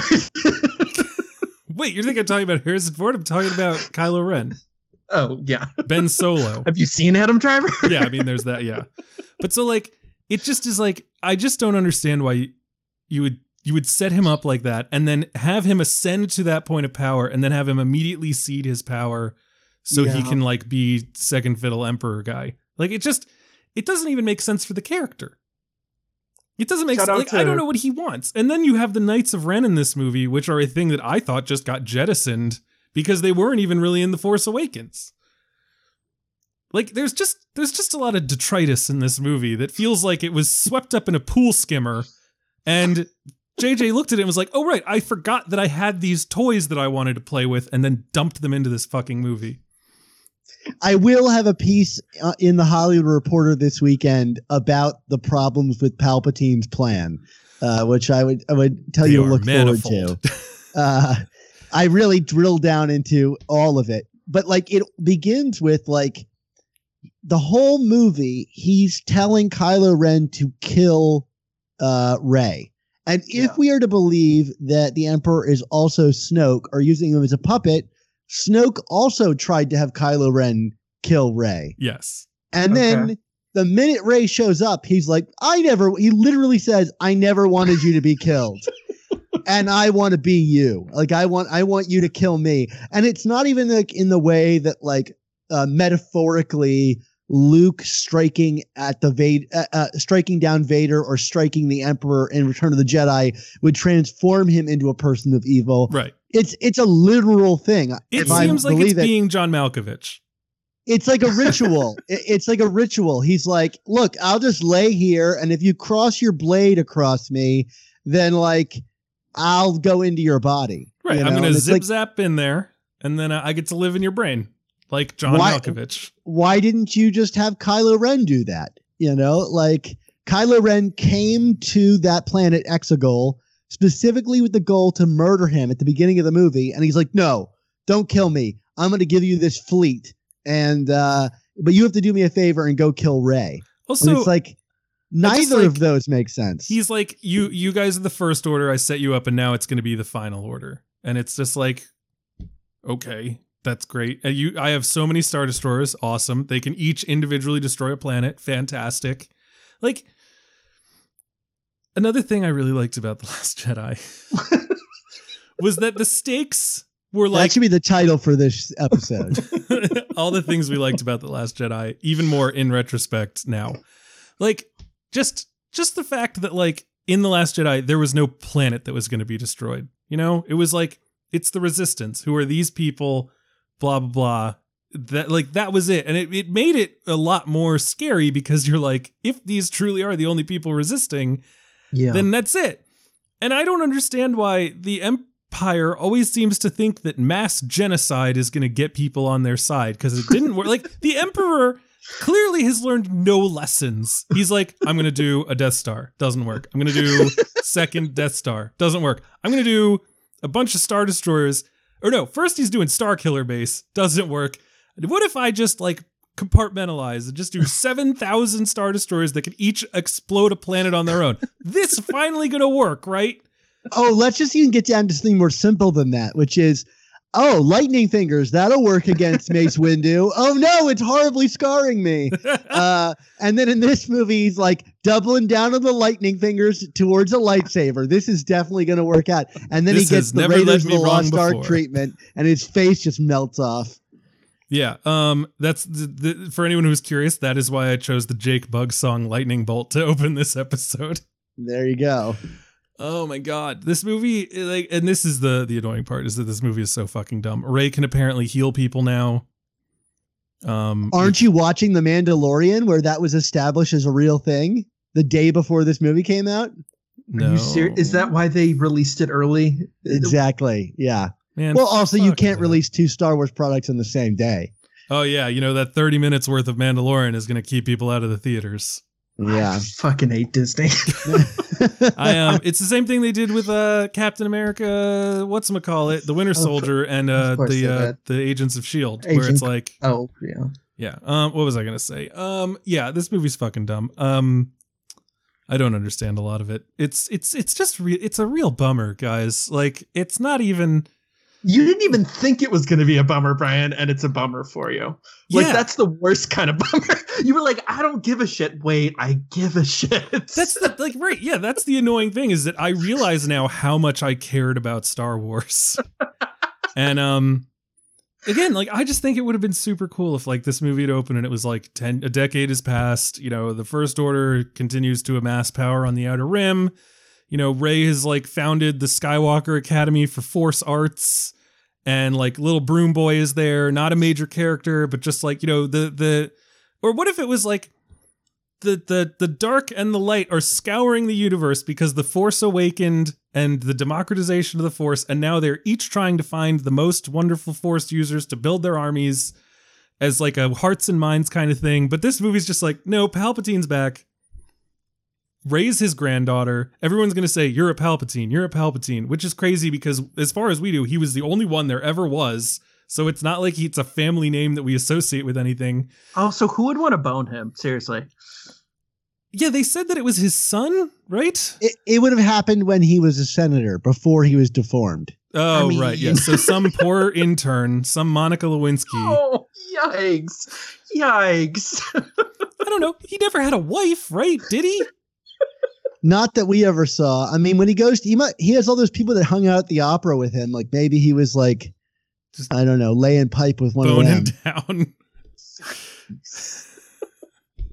I just like Oh. it's so annoying and like it's just it's just um like I said it's a slap in the face to the last Jedi which is a movie that like reinvigorated my interest in Star Wars and like reminded me as a child like of being a child and being like oh my god what happens now cuz like you know just like the end of Empire Strikes Back was like Luke's just lost his fucking hand he found out that Darth Vader was his dad they're still talking to each other telepathically and he's like, you know, son, and Luke's like father, and I'm like, oh my god, is Luke gonna turn? Like, is this this is crazy? And I'm scared. I was fight frightened as a child seeing the end of that, and I was worried about watching Return of the Jedi.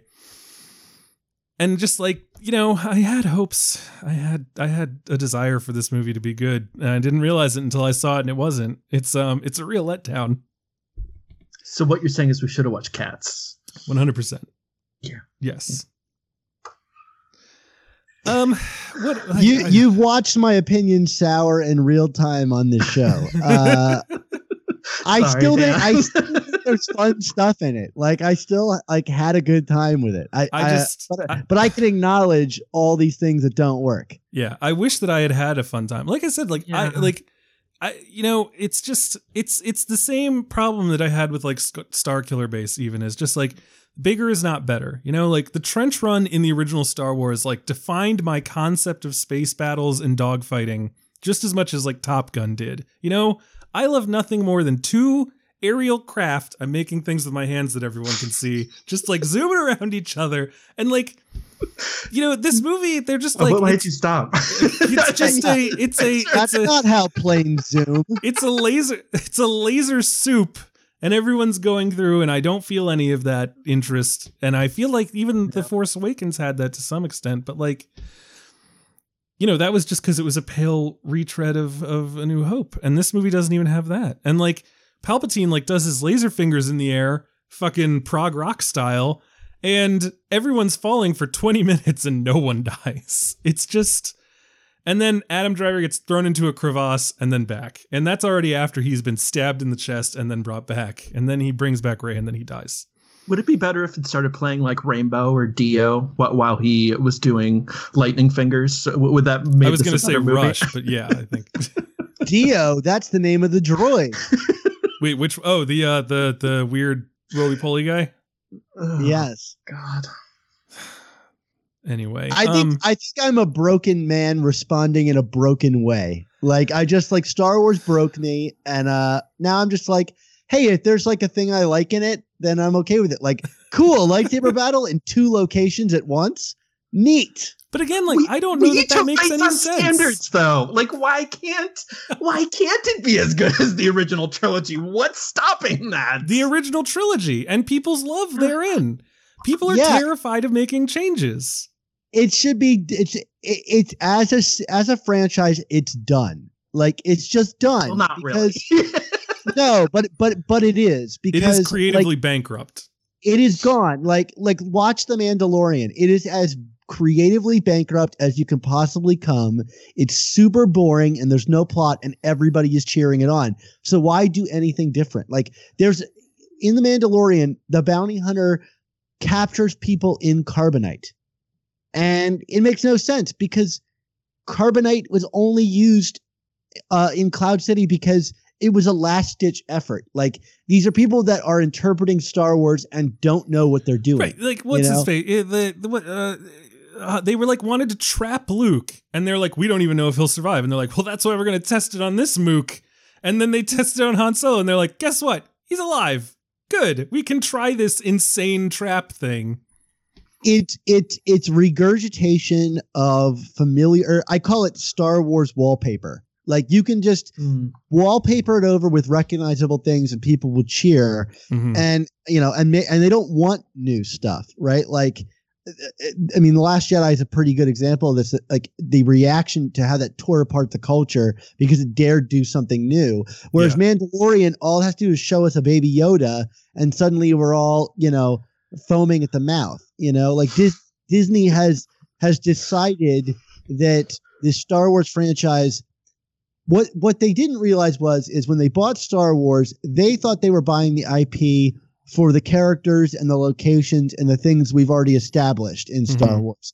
But what they really should have been buying the property for was the sense of mystery and unknown, right? Yes. The the first time we go into the cantina Mhm. in A New Hope, that's the best feeling in all of Star Wars, which is who are all these people? What are they, you know, what are they doing? There's so much mystery and there's you don't know how it's going to turn out. So when the guy taps you on the shoulder, you don't know what you're going to get, you know? And there's nothing like that in in these movies. You know, like I even think Last Jedi is kind of devoid of it. Like like it, it it's exploring new themes, but it's not like pushing the concept of Star Wars eh, like visually like it's it's retreading Dagobah for for two and a half hours. and like, which is which is uh, i can't deny that but i will say that like one of the things i really liked in the last jedi is you know uh, where are we going? We're going to Canto Bight. Well, well what's Canto Bight? Oh it's filled with like the wor- the worst most like horrible humans on earth and like or whatever and i'm and it like it's like the prequel movies. And I'm just like, oh, so it's gonna be another cantina and Tatooine, and then you show up and it's like high rollers and like awesomeness, and you're just like, but this place fucking rules, like, Right. It's and it's got a shot from wings in it. Yeah. Like, Yeah. you know, it's cool. Yeah. right, and I liked that. But this movie, if if they if they were to say like, hey, we're going to a place and it's like a, they would literally say it's a wretched hive of scum and villainy, and then it would be the cantina, and I think that's your basic storytelling mm-hmm. differences between Rian Johnson and fucking J.J. Abrams is that J.J. Abrams is like, give the people what they want. And Rian Johnson's like, I'm going to give you what you didn't know you needed. And sometimes people are going to get pissed at that. The worst part about this movie, I really honestly think that this movie would have been saved in some way for me if, first of all, just to give context to this, this is a galaxy full of incredibly nosy people because everyone's like, Who are you? And she's like, I'm Rey. And they're like, What's your fucking last name? Tell me your family name. I don't want to know just what your first name is. Give me the full thing. And she just has to be like, I never bothered to come up with one, and no one has given me one. I am just Rey. And then at the end, she goes to the Yeah. she goes to Luke's farmhouse, which is bullshit. And she Yeah. hangs out, and then she's like hanging out with some more. And then this grizzled old woman with a camel shows up from fucking nowhere, and she's like, "No one's been here in ages."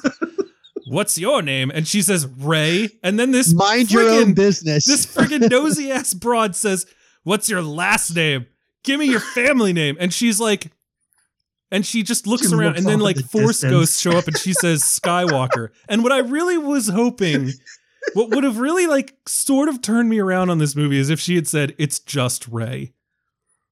Like if after all that she would have been like, I am forging my own, it's just Rey. But she's like, I'm just gonna claim their name. That's what I'm gonna do. I'm a fucking Rey Skywalker. and and then JJ was like super proud of himself because he's like, see how the twin sons look like BB-8, and you're like, yeah, we get it, but like, why? It's so Like- it's so distressing. It's so annoying. And again, like I This I hate that I care. I hate that I care. I didn't realize I, don't. cared. You know? It's not even like when I watched Endgame and I had like this intense moral reaction to it. It's like I didn't realize how much I really in the bottom of my soul was hoping that this movie would do something interesting that would reignite the childlike passion that I felt for Star Wars. Which You're a again, secret Star Wars fan. This is, I this never. I would never got as deep as Dan did, you know. But I was there. I liked it. I used to ask. I never would have read the extended universe stuff, but I used to ask about it all the time because I found it very interesting, Hmm. you know. and this is Should just have known, like Brian. a whole fucking universe, and everyone knows everyone else. You know, it's like you went to a small liberal arts college and then became a townie. I'm at the stage in my life where it's like I used to be an alcoholic, but then I got sober, and then people invite me back to the bars, and yeah, I'll go, but I'm not going to drink anything, you know. But I, I'll still have like a decent enough time hanging around. I blacked out and I got on top of a table and screamed, I'm a Palpatine. Which also, like, just a terrible name. Like, everyone kept saying, like, you're a Palpatine. I was like, can we stop saying it? You know what's a worse name is Palpatine's first name. Do you know what it is? Sandor? I don't know. No, it's Sheev. Sh- Sheev. Sheev. Sheev. Sheev Palpatine. Sheev Palpatine. You'd be What's his evil middle too name? if it was Sheev. I don't know his middle name. I SS Palpatine. You sure it's not JJ Palpatine? You know, because he's evil. Who were all And those Luke's. people in the hoods? They were Sith acolytes. Who cares? okay. Yeah, just, I don't know. It was so What? annoying. It was so annoying. They, they've got this weird Sith cult that's apparently, like, really great at metallurgy and intergalactic hyperdrive construction. and they're just like, we're gonna come into this coliseum and watch our Lord and Master get murdered by a girl so that she can become our new Lord and Master. And she's like, I refuse to kill you. Now I'm going to kill you and legitimately everyone in this coliseum who we have not seen a single face of. I fucking They ran- they ran out of time. one of them was that monkey guy that like rebuilt the helmet. oh my god, I hated this movie, guys. and again, Remember it was when every character we've ever met throughout the three movies was just randomly at this rebel base and just like, oh hey, they're in the background there. They're right here. Remember Lupita Nyong'o's character? Oh, she's here for some reason. remember- Maz Kanata getting getting getting hang what she oh she gave fucking Chewbacca a medal? Remember when Dominic? It, it was so the first time Dominic Monaghan showed up. I legitimately I- I almost said, "Oh, hey, it's Charlie," because when you see Dominic Monaghan with a scruffy beard in a forest that looks like a jungle, I was like, "Ah, and they just like treated him like it's not a new character. I like that his character solely exists just to question the Holdo maneuver. Yeah. That's like his only role in the and their movie. whole their whole response to it is no that was a one in a million shot like you could have come up with any other thing to say like that only works if you're not in low atmosphere or like the problem is that like we don't have enough ships anymore. And like that was a bad idea because we lost a lot of they know but like they were just like it's a one in million shot we're not to do it again. We gotta go and we gotta shoot we gotta we have to di- disable this tower but we're gonna land ground troops for it even though we have guns on our ships. There's just so much stupid shit in this movie that I, I'm so upset about. And I feel like we've lost the thread. I don't know. Like this movie doesn't deliver anything. It doesn't land anything. It's thematically corrupt. It's it's a broken system. And I just don't know how anyone can look at this and feel like they have been delivered anything they want. I don't know how any fan of Star Wars watches this and feels like they've been serviced correctly. because it, they're filleting themselves. I mean, you know. I listened to a very popular movie podcast. and one of their their people on it was just trying to defend this movie and saying like all this stuff and I just like nearly lost my goddamn mind listening cuz he legitimately sounded like an evangelical Christian trying to explain to you how it was totally possible that Noah's ark held every animal on Earth, and now the world is only ten thousand years old. Like it just didn't sink at all. Well, not a unicorn. No, well, the unicorns refused to get on the ark because they were too busy playing around, and that, children, Oh, is God. why you should never value playtime over following instructions. I don't know. Those are words from a deeply damaged person. Yeah. There's a whole song about it. Anyway, I'm not gonna. I'm not. I was thinking like maybe I'll just play the song. Maybe that'll be our out No, song, but I'm not. no, Gonna do no, it. Um, no, no. I'm curious. Does anyone have any final? We've been talking for almost two hours. Does anyone have any? Fi- no, we've only been talking for an hour and forty minutes. It just feels like two hours. Are there any final thoughts on this? I mean, like, I just it it's a two and a half ish hour long movie. It's a wrap up of a nine movie, fifty year, maybe forty something year saga, and I'm just like, We're getting three more movies from Rian Johnson, like starting in two years. We don't mean, we this don't know that. We don't know that. I sort of Is it- hope that he gets out of that.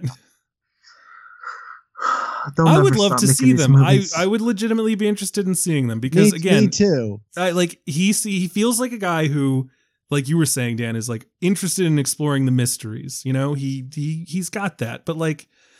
I'm just fucking done. I'm fucking tired. Like it, it just is weird that like this should be like the cultural defining event of like lives. And I'm sitting here and we haven't even talked about this movie as long as we talked about I don't even what's one of the longer ones we've done recently. Uh, Widows. Irishman. The Irish. Well, the Irishman is is similar in that way.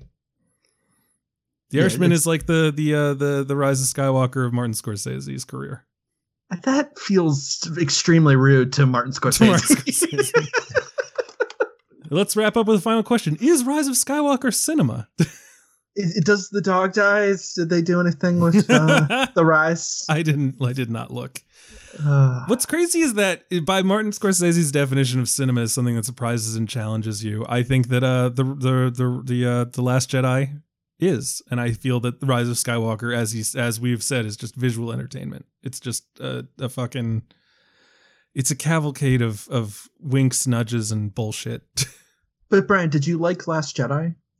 Yeah, I liked it a lot actually. Oh, I'm surprised really? that that hasn't come up. Yeah. F- final question, Brian. Did you like Last Jedi? Loved it. um yeah, so this has been a bummer. Um Dan Gvozden, as the person who was vaguely positive on this, do you have any final things to say? I feel like the second we got into spoilers, you just flipped from like vague defense to let's burn this motherfucker down. You, Oh, you're like, wait, wait, you know what dumb. is? you, you know what it is i um like as a kid i grew up kind of reading all of these like marvel textbooks you know where it's like who is paul Treatham? who is the guy that says tk421 why aren't you at your post um but i read all these books and like knew all about the world and got into all the specifics and then the minute that the kind of like expanded universe was erased and stuff i kind of realized that like those details were fun but I didn't really care about them because they don't really matter. Like what matters to Star Wars is kind of like emotional truth. Like because there's things that don't make sense in all of these movies. Like Luke goes to Dagobah for like two days and becomes like a Jedi. Like what is the timeline there? Like you can nitpick these things to death Yeah. to death, but like if it's emotionally true, then like you know it, you know it works. You know like it, it- or it should be able to work. You know. Um, and I think like the Star Wars as a series has gotten more and more caught up in the kind of minutia of like how does this all work? And you know who are these people? And what are their backstories? And they even have a whole Star Wars creative team to make sure that things don't overlap. And it's just boring because nothing is is new anymore. Nothing is um n- nothing is there to uncover because it's all written in a book somewhere. Like I shouldn't be able to go buy a book that says the force on it and open it up and go chapter 1 you can heal people, you know? Um and I think like it's the details of this movie that don't work, Yeah. but like watching it a second time on its own kind of thing. And again, I'm not invested in this trilogy. Like I like The Last Jedi fine, but I can also acknowledge like its shortcomings as a narrative because Mhm. I, I think it really has them. I did. I mean, I'll just say I think the third act is completely unmotivated um, by the by the text of the movie. But uh, you know, Last Jedi is emotionally true, and so you you you you buy into all of that stuff uh, if you're Mhm. on its wavelength. So like in the spoilers, I could feel free to kind of like let loose and pick it apart. But watching the movie, you know, I I was uh, along for the ride in a way that like I wasn't picking it apart because I felt myself, you know, I wouldn't say the emotions land completely, but it you know it it it did it didn't fail completely for me on that level. Yeah, like um last week when we talked about waves, um there was a point when I s- when I said, you know, that I don't like to nitpick movies and I don't like when I see goofs in movies and let those affect my opinion of the movie's quality. And it's the movie's job. It's not my obligation to suspend my disbelief. It is the movie's job to create a reality that wants me to and makes me want to Mhm. suspend my disbelief. And I said, there's a comes a point when you sort of look at the movie and go, how dare you not be good enough for me to overlook these things? And I felt that a lot in this movie. Like, I, I don't disagree with you. Like there are like I think the last third of this movie, it's it's doing that every five seconds, you Mhm. know, and I think the Palpatine moment like knocked me off the course the first time I saw it. Like I was like, whoa, that was handled so poorly. There's something about the second time around, like I was able to get past that and it worked. And again, this is like the problem with like seeing a movie a second time, you know, like uh uh what's her face, the famous film critic. Why am I forgetting her name Pauline right now? Kael. Pauline Pauline, Kael? Pauline Kael. She would never watch a movie a second time because she Yeah. thought it was a you know a, a a a useless gesture because the first time was the main experience.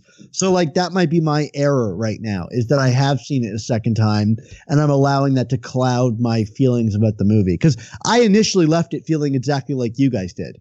Um, it's the same way I felt about The Dark Knight Rises. The first time I saw that movie, I thought it was a disaster. And then Brian, you and I famously podcasted about that, how much we love that movie. Yeah. Um, but uh, yeah, anyway, that's my final statement. Uh, I, it's not an impassioned plea to go see this movie. I just don't really care that much, and I had a decent time. And there's a number of problems that I'll be writing articles about over the next few weeks. I know this is going to keep you in beer money for like a month. yeah, yeah. So there's that. Like, I look forward to Star Wars because you know suddenly there's an influx of cash in Dan Gvozden's wallet. if it were a good movie, you'd have to like write essays about its themes and what it says about our nation. But now you can just write 17 articles about everything wrong with Palpatine's plan and you're going to just be raking it in.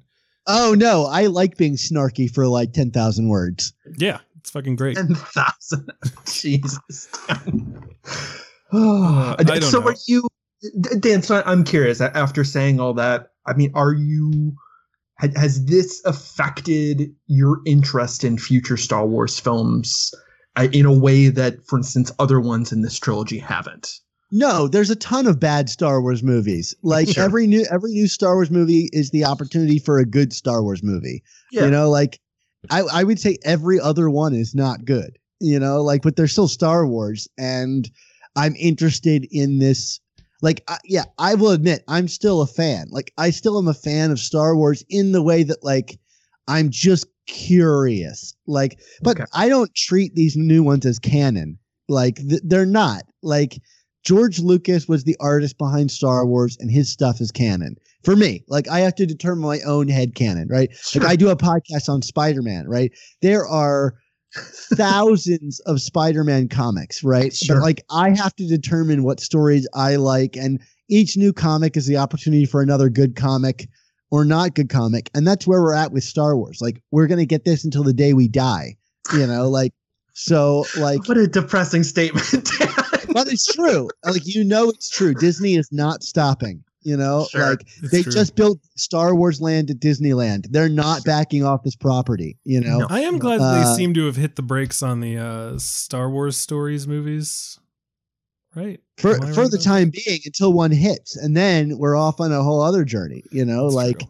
I think Mandalorian's a big enough success that they might, you know, have their foot on the gas again very soon.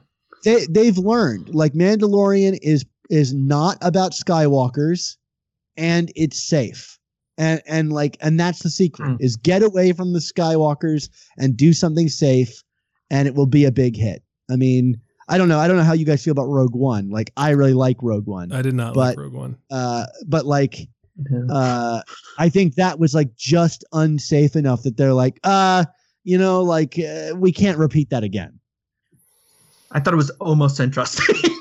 I um Yeah. I I felt that the movie that it seemed to be trying to be was interesting. I would it's one of the few movies where like I'm not like a release the Snyder cut kind of guy. you But I feel would- the butcher. I would yeah, I would I would be a uh, a release the Evans cut kind of guy Yeah. for Rogue One. Like I thought Oh yeah, yeah, I mean like I don't know. There's just there was stuff in that where I was like this feels like it's not right and it's not feeling of a piece with everything else. And the first trailer for that movie, I was so amped cuz it you know earlier we brought up Godzilla King of the Monsters and I'm like it's kind of weird that I forgot that that movie even existed because I was so viciously uninterested in it despite the fact that like I think Godzilla might have been one of my top 10 movies that year. Um Oh, Dan, yeah. you and I, I saw that together. yeah. We did a whole TV episode about it. Yeah. Back when my fucking ugly mug was on television for like four weeks. Um, yeah, I, I loved that movie. It was so good in the sense of scale and everything was great. And I was like, if you bring that to Star Wars, where you've got these big dog legged walker things going around, you know, that could be super cool. Like to finally see it from like a foot soldier's point of view, I think that would be really interesting. And then I just showed up and it was like, eh, sort of there, but not really. And it's cut up a lot, and I don't I don't like any of the choices that are made. And I didn't like. Uh, I didn't see Solo. I just walked away from that. I did not feel the I did. necessity. I don't really remember it. I I remember Bradford Young's cinematography, which actually looks really unique and and like distinctive in an odd way. But Yeah. uh, But like, I'm I'm kind of with you, Dan. Where it's like, uh, you know, I I like I like the the when I read a story, I like to think about the world beyond the edges of the story. mhm. and the constant introspection that these movies do into their own selves is is a bummer to me. Right. Like I'm bummer. actually more excited for Star Wars than ever after this movie because it means we're not going to be seeing Skywalkers again. Like Except Like- as like force ghosts and like Rey has called herself a Skywalker and maybe Finn will too and maybe like but like give me like give me Rian Rian Johnson's new trilogy or whatever and set it in somewhere we've never seen before. Sure. Like that like I said earlier is the appeal of Star Wars is the unknown. yeah. And so, like at this point in time, it's like, well, all we can have from this point moving forward, hopefully, is the unknown. Like the Mandalorian is like so boring because we literally have an episode where where we go back to the cantina in ta- on Oh Tatooine, right? Like that's the last place I want to be in the ga- like literally the last place in the galaxy I want to go. Right, I've is Tat- fucking been Tatooine. there. It's like it's a video game type of thing. Like when I play a, a, a Fallout or a um, Skyrim game, I go into a tavern, and then my hope is that I never have to go back there again because I have a massive world to, g- and like I just want to go and see like a bear kill a deer because that's something out there that I'm seeing Yeah. because I happen to be wandering. give and me a quest and let me leave.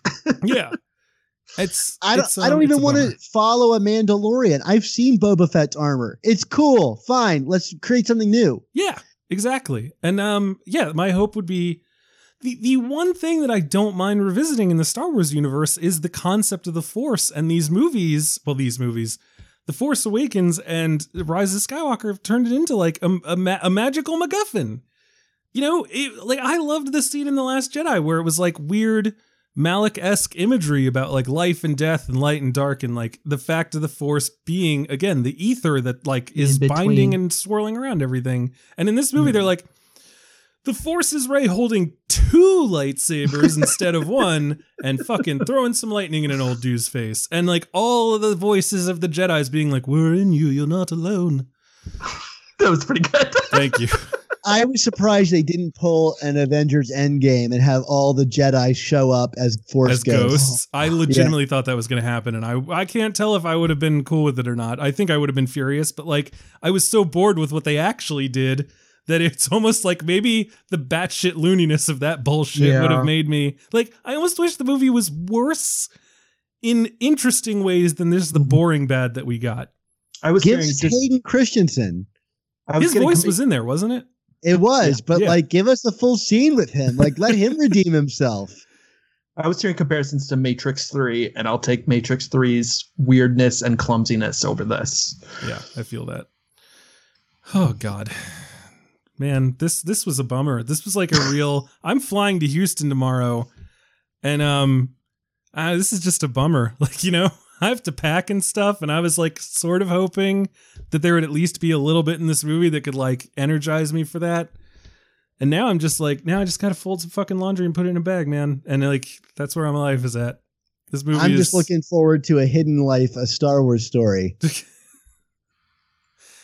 You know, I might I might legitimately watch that movie again tonight just to like wash the taste of this out of my mouth. It is three hours long. It is wonderful, and I can't wait to see it again. And this movie, I just like I saw The Force Awakens and then never watched it again. And then I saw the the, the Last Jedi. I probably watched it like four or five times.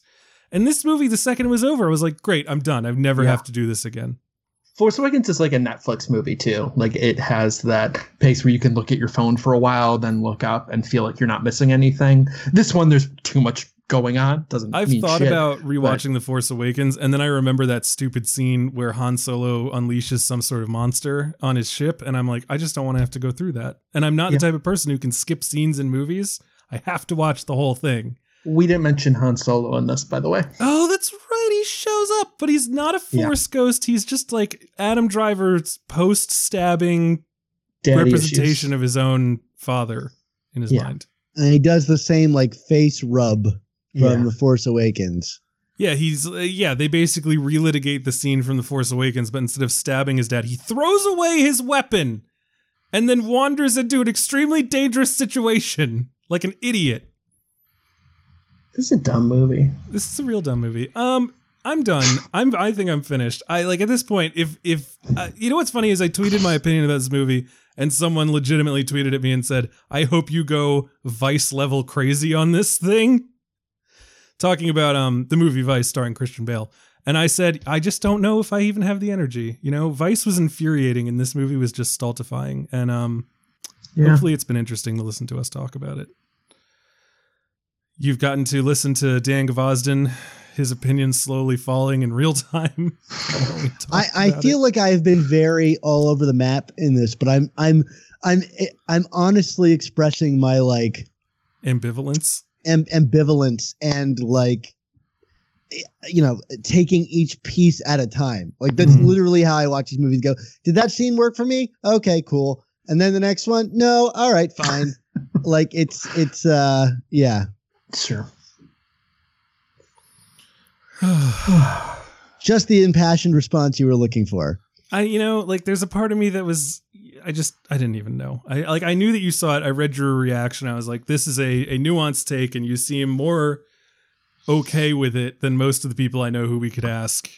And it was also just such a short time frame to like have Yeah. a have a guest on that I was like, I can only ask this of a friend. Oh no no no i'm very glad you had me on i hope i, I'm- delivered what you were Yeah. looking for Yeah, Dan, Yeah. you were a wonderful guest, so thank you for joining us. Yes, thank God for you, sir. Um, any final thoughts before we wrap up? let's wrap up All right, that's a good one. I will say I found the score in this to be unmoving as well. Um, Last Jedi I thought had like a really fun little thing, and I just this one I was like, eh. it's kind of punishing. Yeah. Yeah. But again, that might just be because, and we've talked about this before, that like when you're watching the movie and it's your first time hearing the music, your feelings about the two are going to intertwine. And so Oh, if you feel like you're being punished by the movie, the music of the movie is going to start to feel triggering in that way. Yeah. I think there's very rarely a no, I, I mean every once in a while there's a there's a soundtrack that I think is incredible, even if I don't like the movie very Right, like much. Top Gun. it's very rare. Top Gun, sure. All right. Well, we are done for today. Ladies and gentlemen, thank you for taking this journey to the stars with us. Uh, let me remind you all to go to patreon.com slash film stage show and give us your money. Let me remind you that you can go to mubi.com slash film stage for a free 30-day trial of Mubi. Currently, they have their Francis Ford Coppola Reignite Cinema series going on with One from the Heart and the Cotton Club Encore. So check that out, mubi.com slash filmstage. And that is it. Michael Snydel, what are we talking about next? Uh I don't know. It might be Little Women, but I'm not sure. All right, well, we'll figure it out. we don't have any idea when we're recording it either. So yeah. you're getting this episode early. Merry Christmas. We'll get you the other one whenever we fucking have time. Yeah, next week's gonna be fun. Uh and then somehow we're in January. Fuck. Okay. Yeah. 2020, baby. It'll be good. Oh, it'll be good. Uh, All go- ahead, Brad. Let's tell the fine people at home where we can be found between now and the next time we're in their ears. Let's start with Dan Gvozden. yeah you can uh, follow me on twitter at Sup Spider Talk, and uh, I have a podcast that I do called The Amazing Spider Talk, which is all about Spider Man as a transmedia property. Uh, we're exploring Spider Man from beginning to end. Well, I guess it's still ongoing, but uh, you're you saying know, right now, you're calling it. You're outliving Spider-Man. I mean, I don't know. Will I outlive the comics format? I'm not sure. I think there's a good chance, um, at least in print versions. But uh, yeah, uh, my co-host and I, who own every Spider-Man comic, are taking you through the whole history of the character. So if you like anything about Spider-Man and you want to know more, we have interviews with everybody and anybody who's ever worked on Spider-Man, uh, except for Stan Lee and Steve Ditko. But uh, we're working on it. If I can just get some unholy powers of the Sith, I'll bring them back and we'll make it happen. Bring them back. Hook them up to the Animus from that video game that I can't remember the name of. What was the one Michael Fassbender was in the movie? Uh, Assassin's, Assassin's Creed. Creed. Yeah. Yeah, yeah. Oh my god. All right. And um again, you have that great uh article at uh Heat Vision at the Hollywood Reporter. The new Star Wars trilogy is failing galactic politics 101. Oh yes, and also keep your eye on the Hollywood Reporter this week because I'll have a bunch of fun Star Wars articles that are snarky and kind of take the crap out of this movie. And uh, you know, we're we are exploring the ideas of this film to their like complete end. Just gonna squeeze the shit out of this until there ain't no juice left in it. What what I mean is we are taking it literally and then seeing how far that goes. So um come join us over at Heat Vision, the Hollywood Reporter. And I'm also recapping The Mandalorian uh for uh TV Guide. I don't think they knew what they were getting into when they hired me to do that. Um Your so, like- Facebook posts about that have been hilarious. So you're like, so we thought this was gonna be like a real thing, but uh we're just getting nuts with it. Yeah, every week we do something new and nutty. So like uh the fourth episode, we wrote it like a video game walkthrough. Uh so it literally has like ASCII characters and it's written like you are making choices for a like character, including button prompts and things like that. Oh, that rules. Um that out. and uh we even ha- have an article that's written in the style of Germain Lussier. So if you're a critic of his work, you might find that funny, where we get so thrilled with every single Star Wars development that we have uh, sexual feelings. But uh, yeah, um, come check it out. Uh, Are you uh, sure The you're not talking about Mandalorian any cool coverage. news? what? That sounded like an ain't it cool news jab there. Uh, it kind of is. Yeah. I mean, he's like, I think the last remnant of that kind of like empire. But um, sure, sure. uh i mean he would never wrote for them but uh it's just it's the kind of thing but vibe. uh but yeah we have a lot of fun with uh our mandalorian reviews even if we don't love the show although i think the last episode was okay so um you know i'm kind of having to step back on the snark but uh you know when i win my pulitzer prize for mandalorian recaps you'll you'll know uh from here All right, Michael Snydel.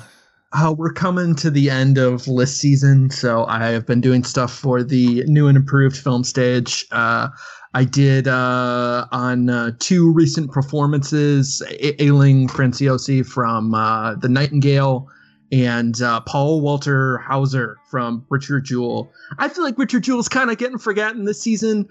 Paul Hauser is so fucking good in that movie. That And movie I Kathy have Bates and Sam Rockwell. yeah, th- th- they're good. They're not as good as Hauser, in my That's opinion. true. But That is true. uh, and then overlook stuff. I wrote about Styx, which is this really good uh, nautical morality drama, sort of. Um, and then not I the rock band no, no, no. Because they have a song that's nautical as well, you know, come sail away. Exactly, exactly. Th- That is not in the movie. Real missed opportunity, if you if you ask me. Uh, but then like yeah. Leslie, I can't reveal which ones yet, but I have will have two blurbs in our top 50, which is coming this week from the film stage. Yeah, I um I because of uh, my distillery finally kicking into gear, I have not been able to write as much end of year stuff as I want to. I'm working on a personal top 10 for my site, ryanjeroen.com, where you can also read my 3,500 word essay on a Hidden Life, um, which I'm just to keep plugging until I die. Um, what else? Uh, BrianJRoan.com, all over the internet for all my stuff. I will have two blurbs on the film stage top 50 of the year, so check that out. Name the distillery too, Brian. Name the You didn't mention distillery Schmidt Spirits. Yeah, there you go. S H no C Spirits. um, find that on Instagram at Schmidt Spirits. We finally bottled some shit. We're super excited. Uh, you'll be able to order it soon. Um, be great if we just got a podcast bump of listeners buying fucking whiskey. Okay. Anyway, I am tired. I am exhausted. I have stuff to do. I'm sure you gentlemen do as well. Yep. Thank you for joining to talk about Rise of Skywalker. And ladies and gentlemen, thank you for joining us. Tune in next time.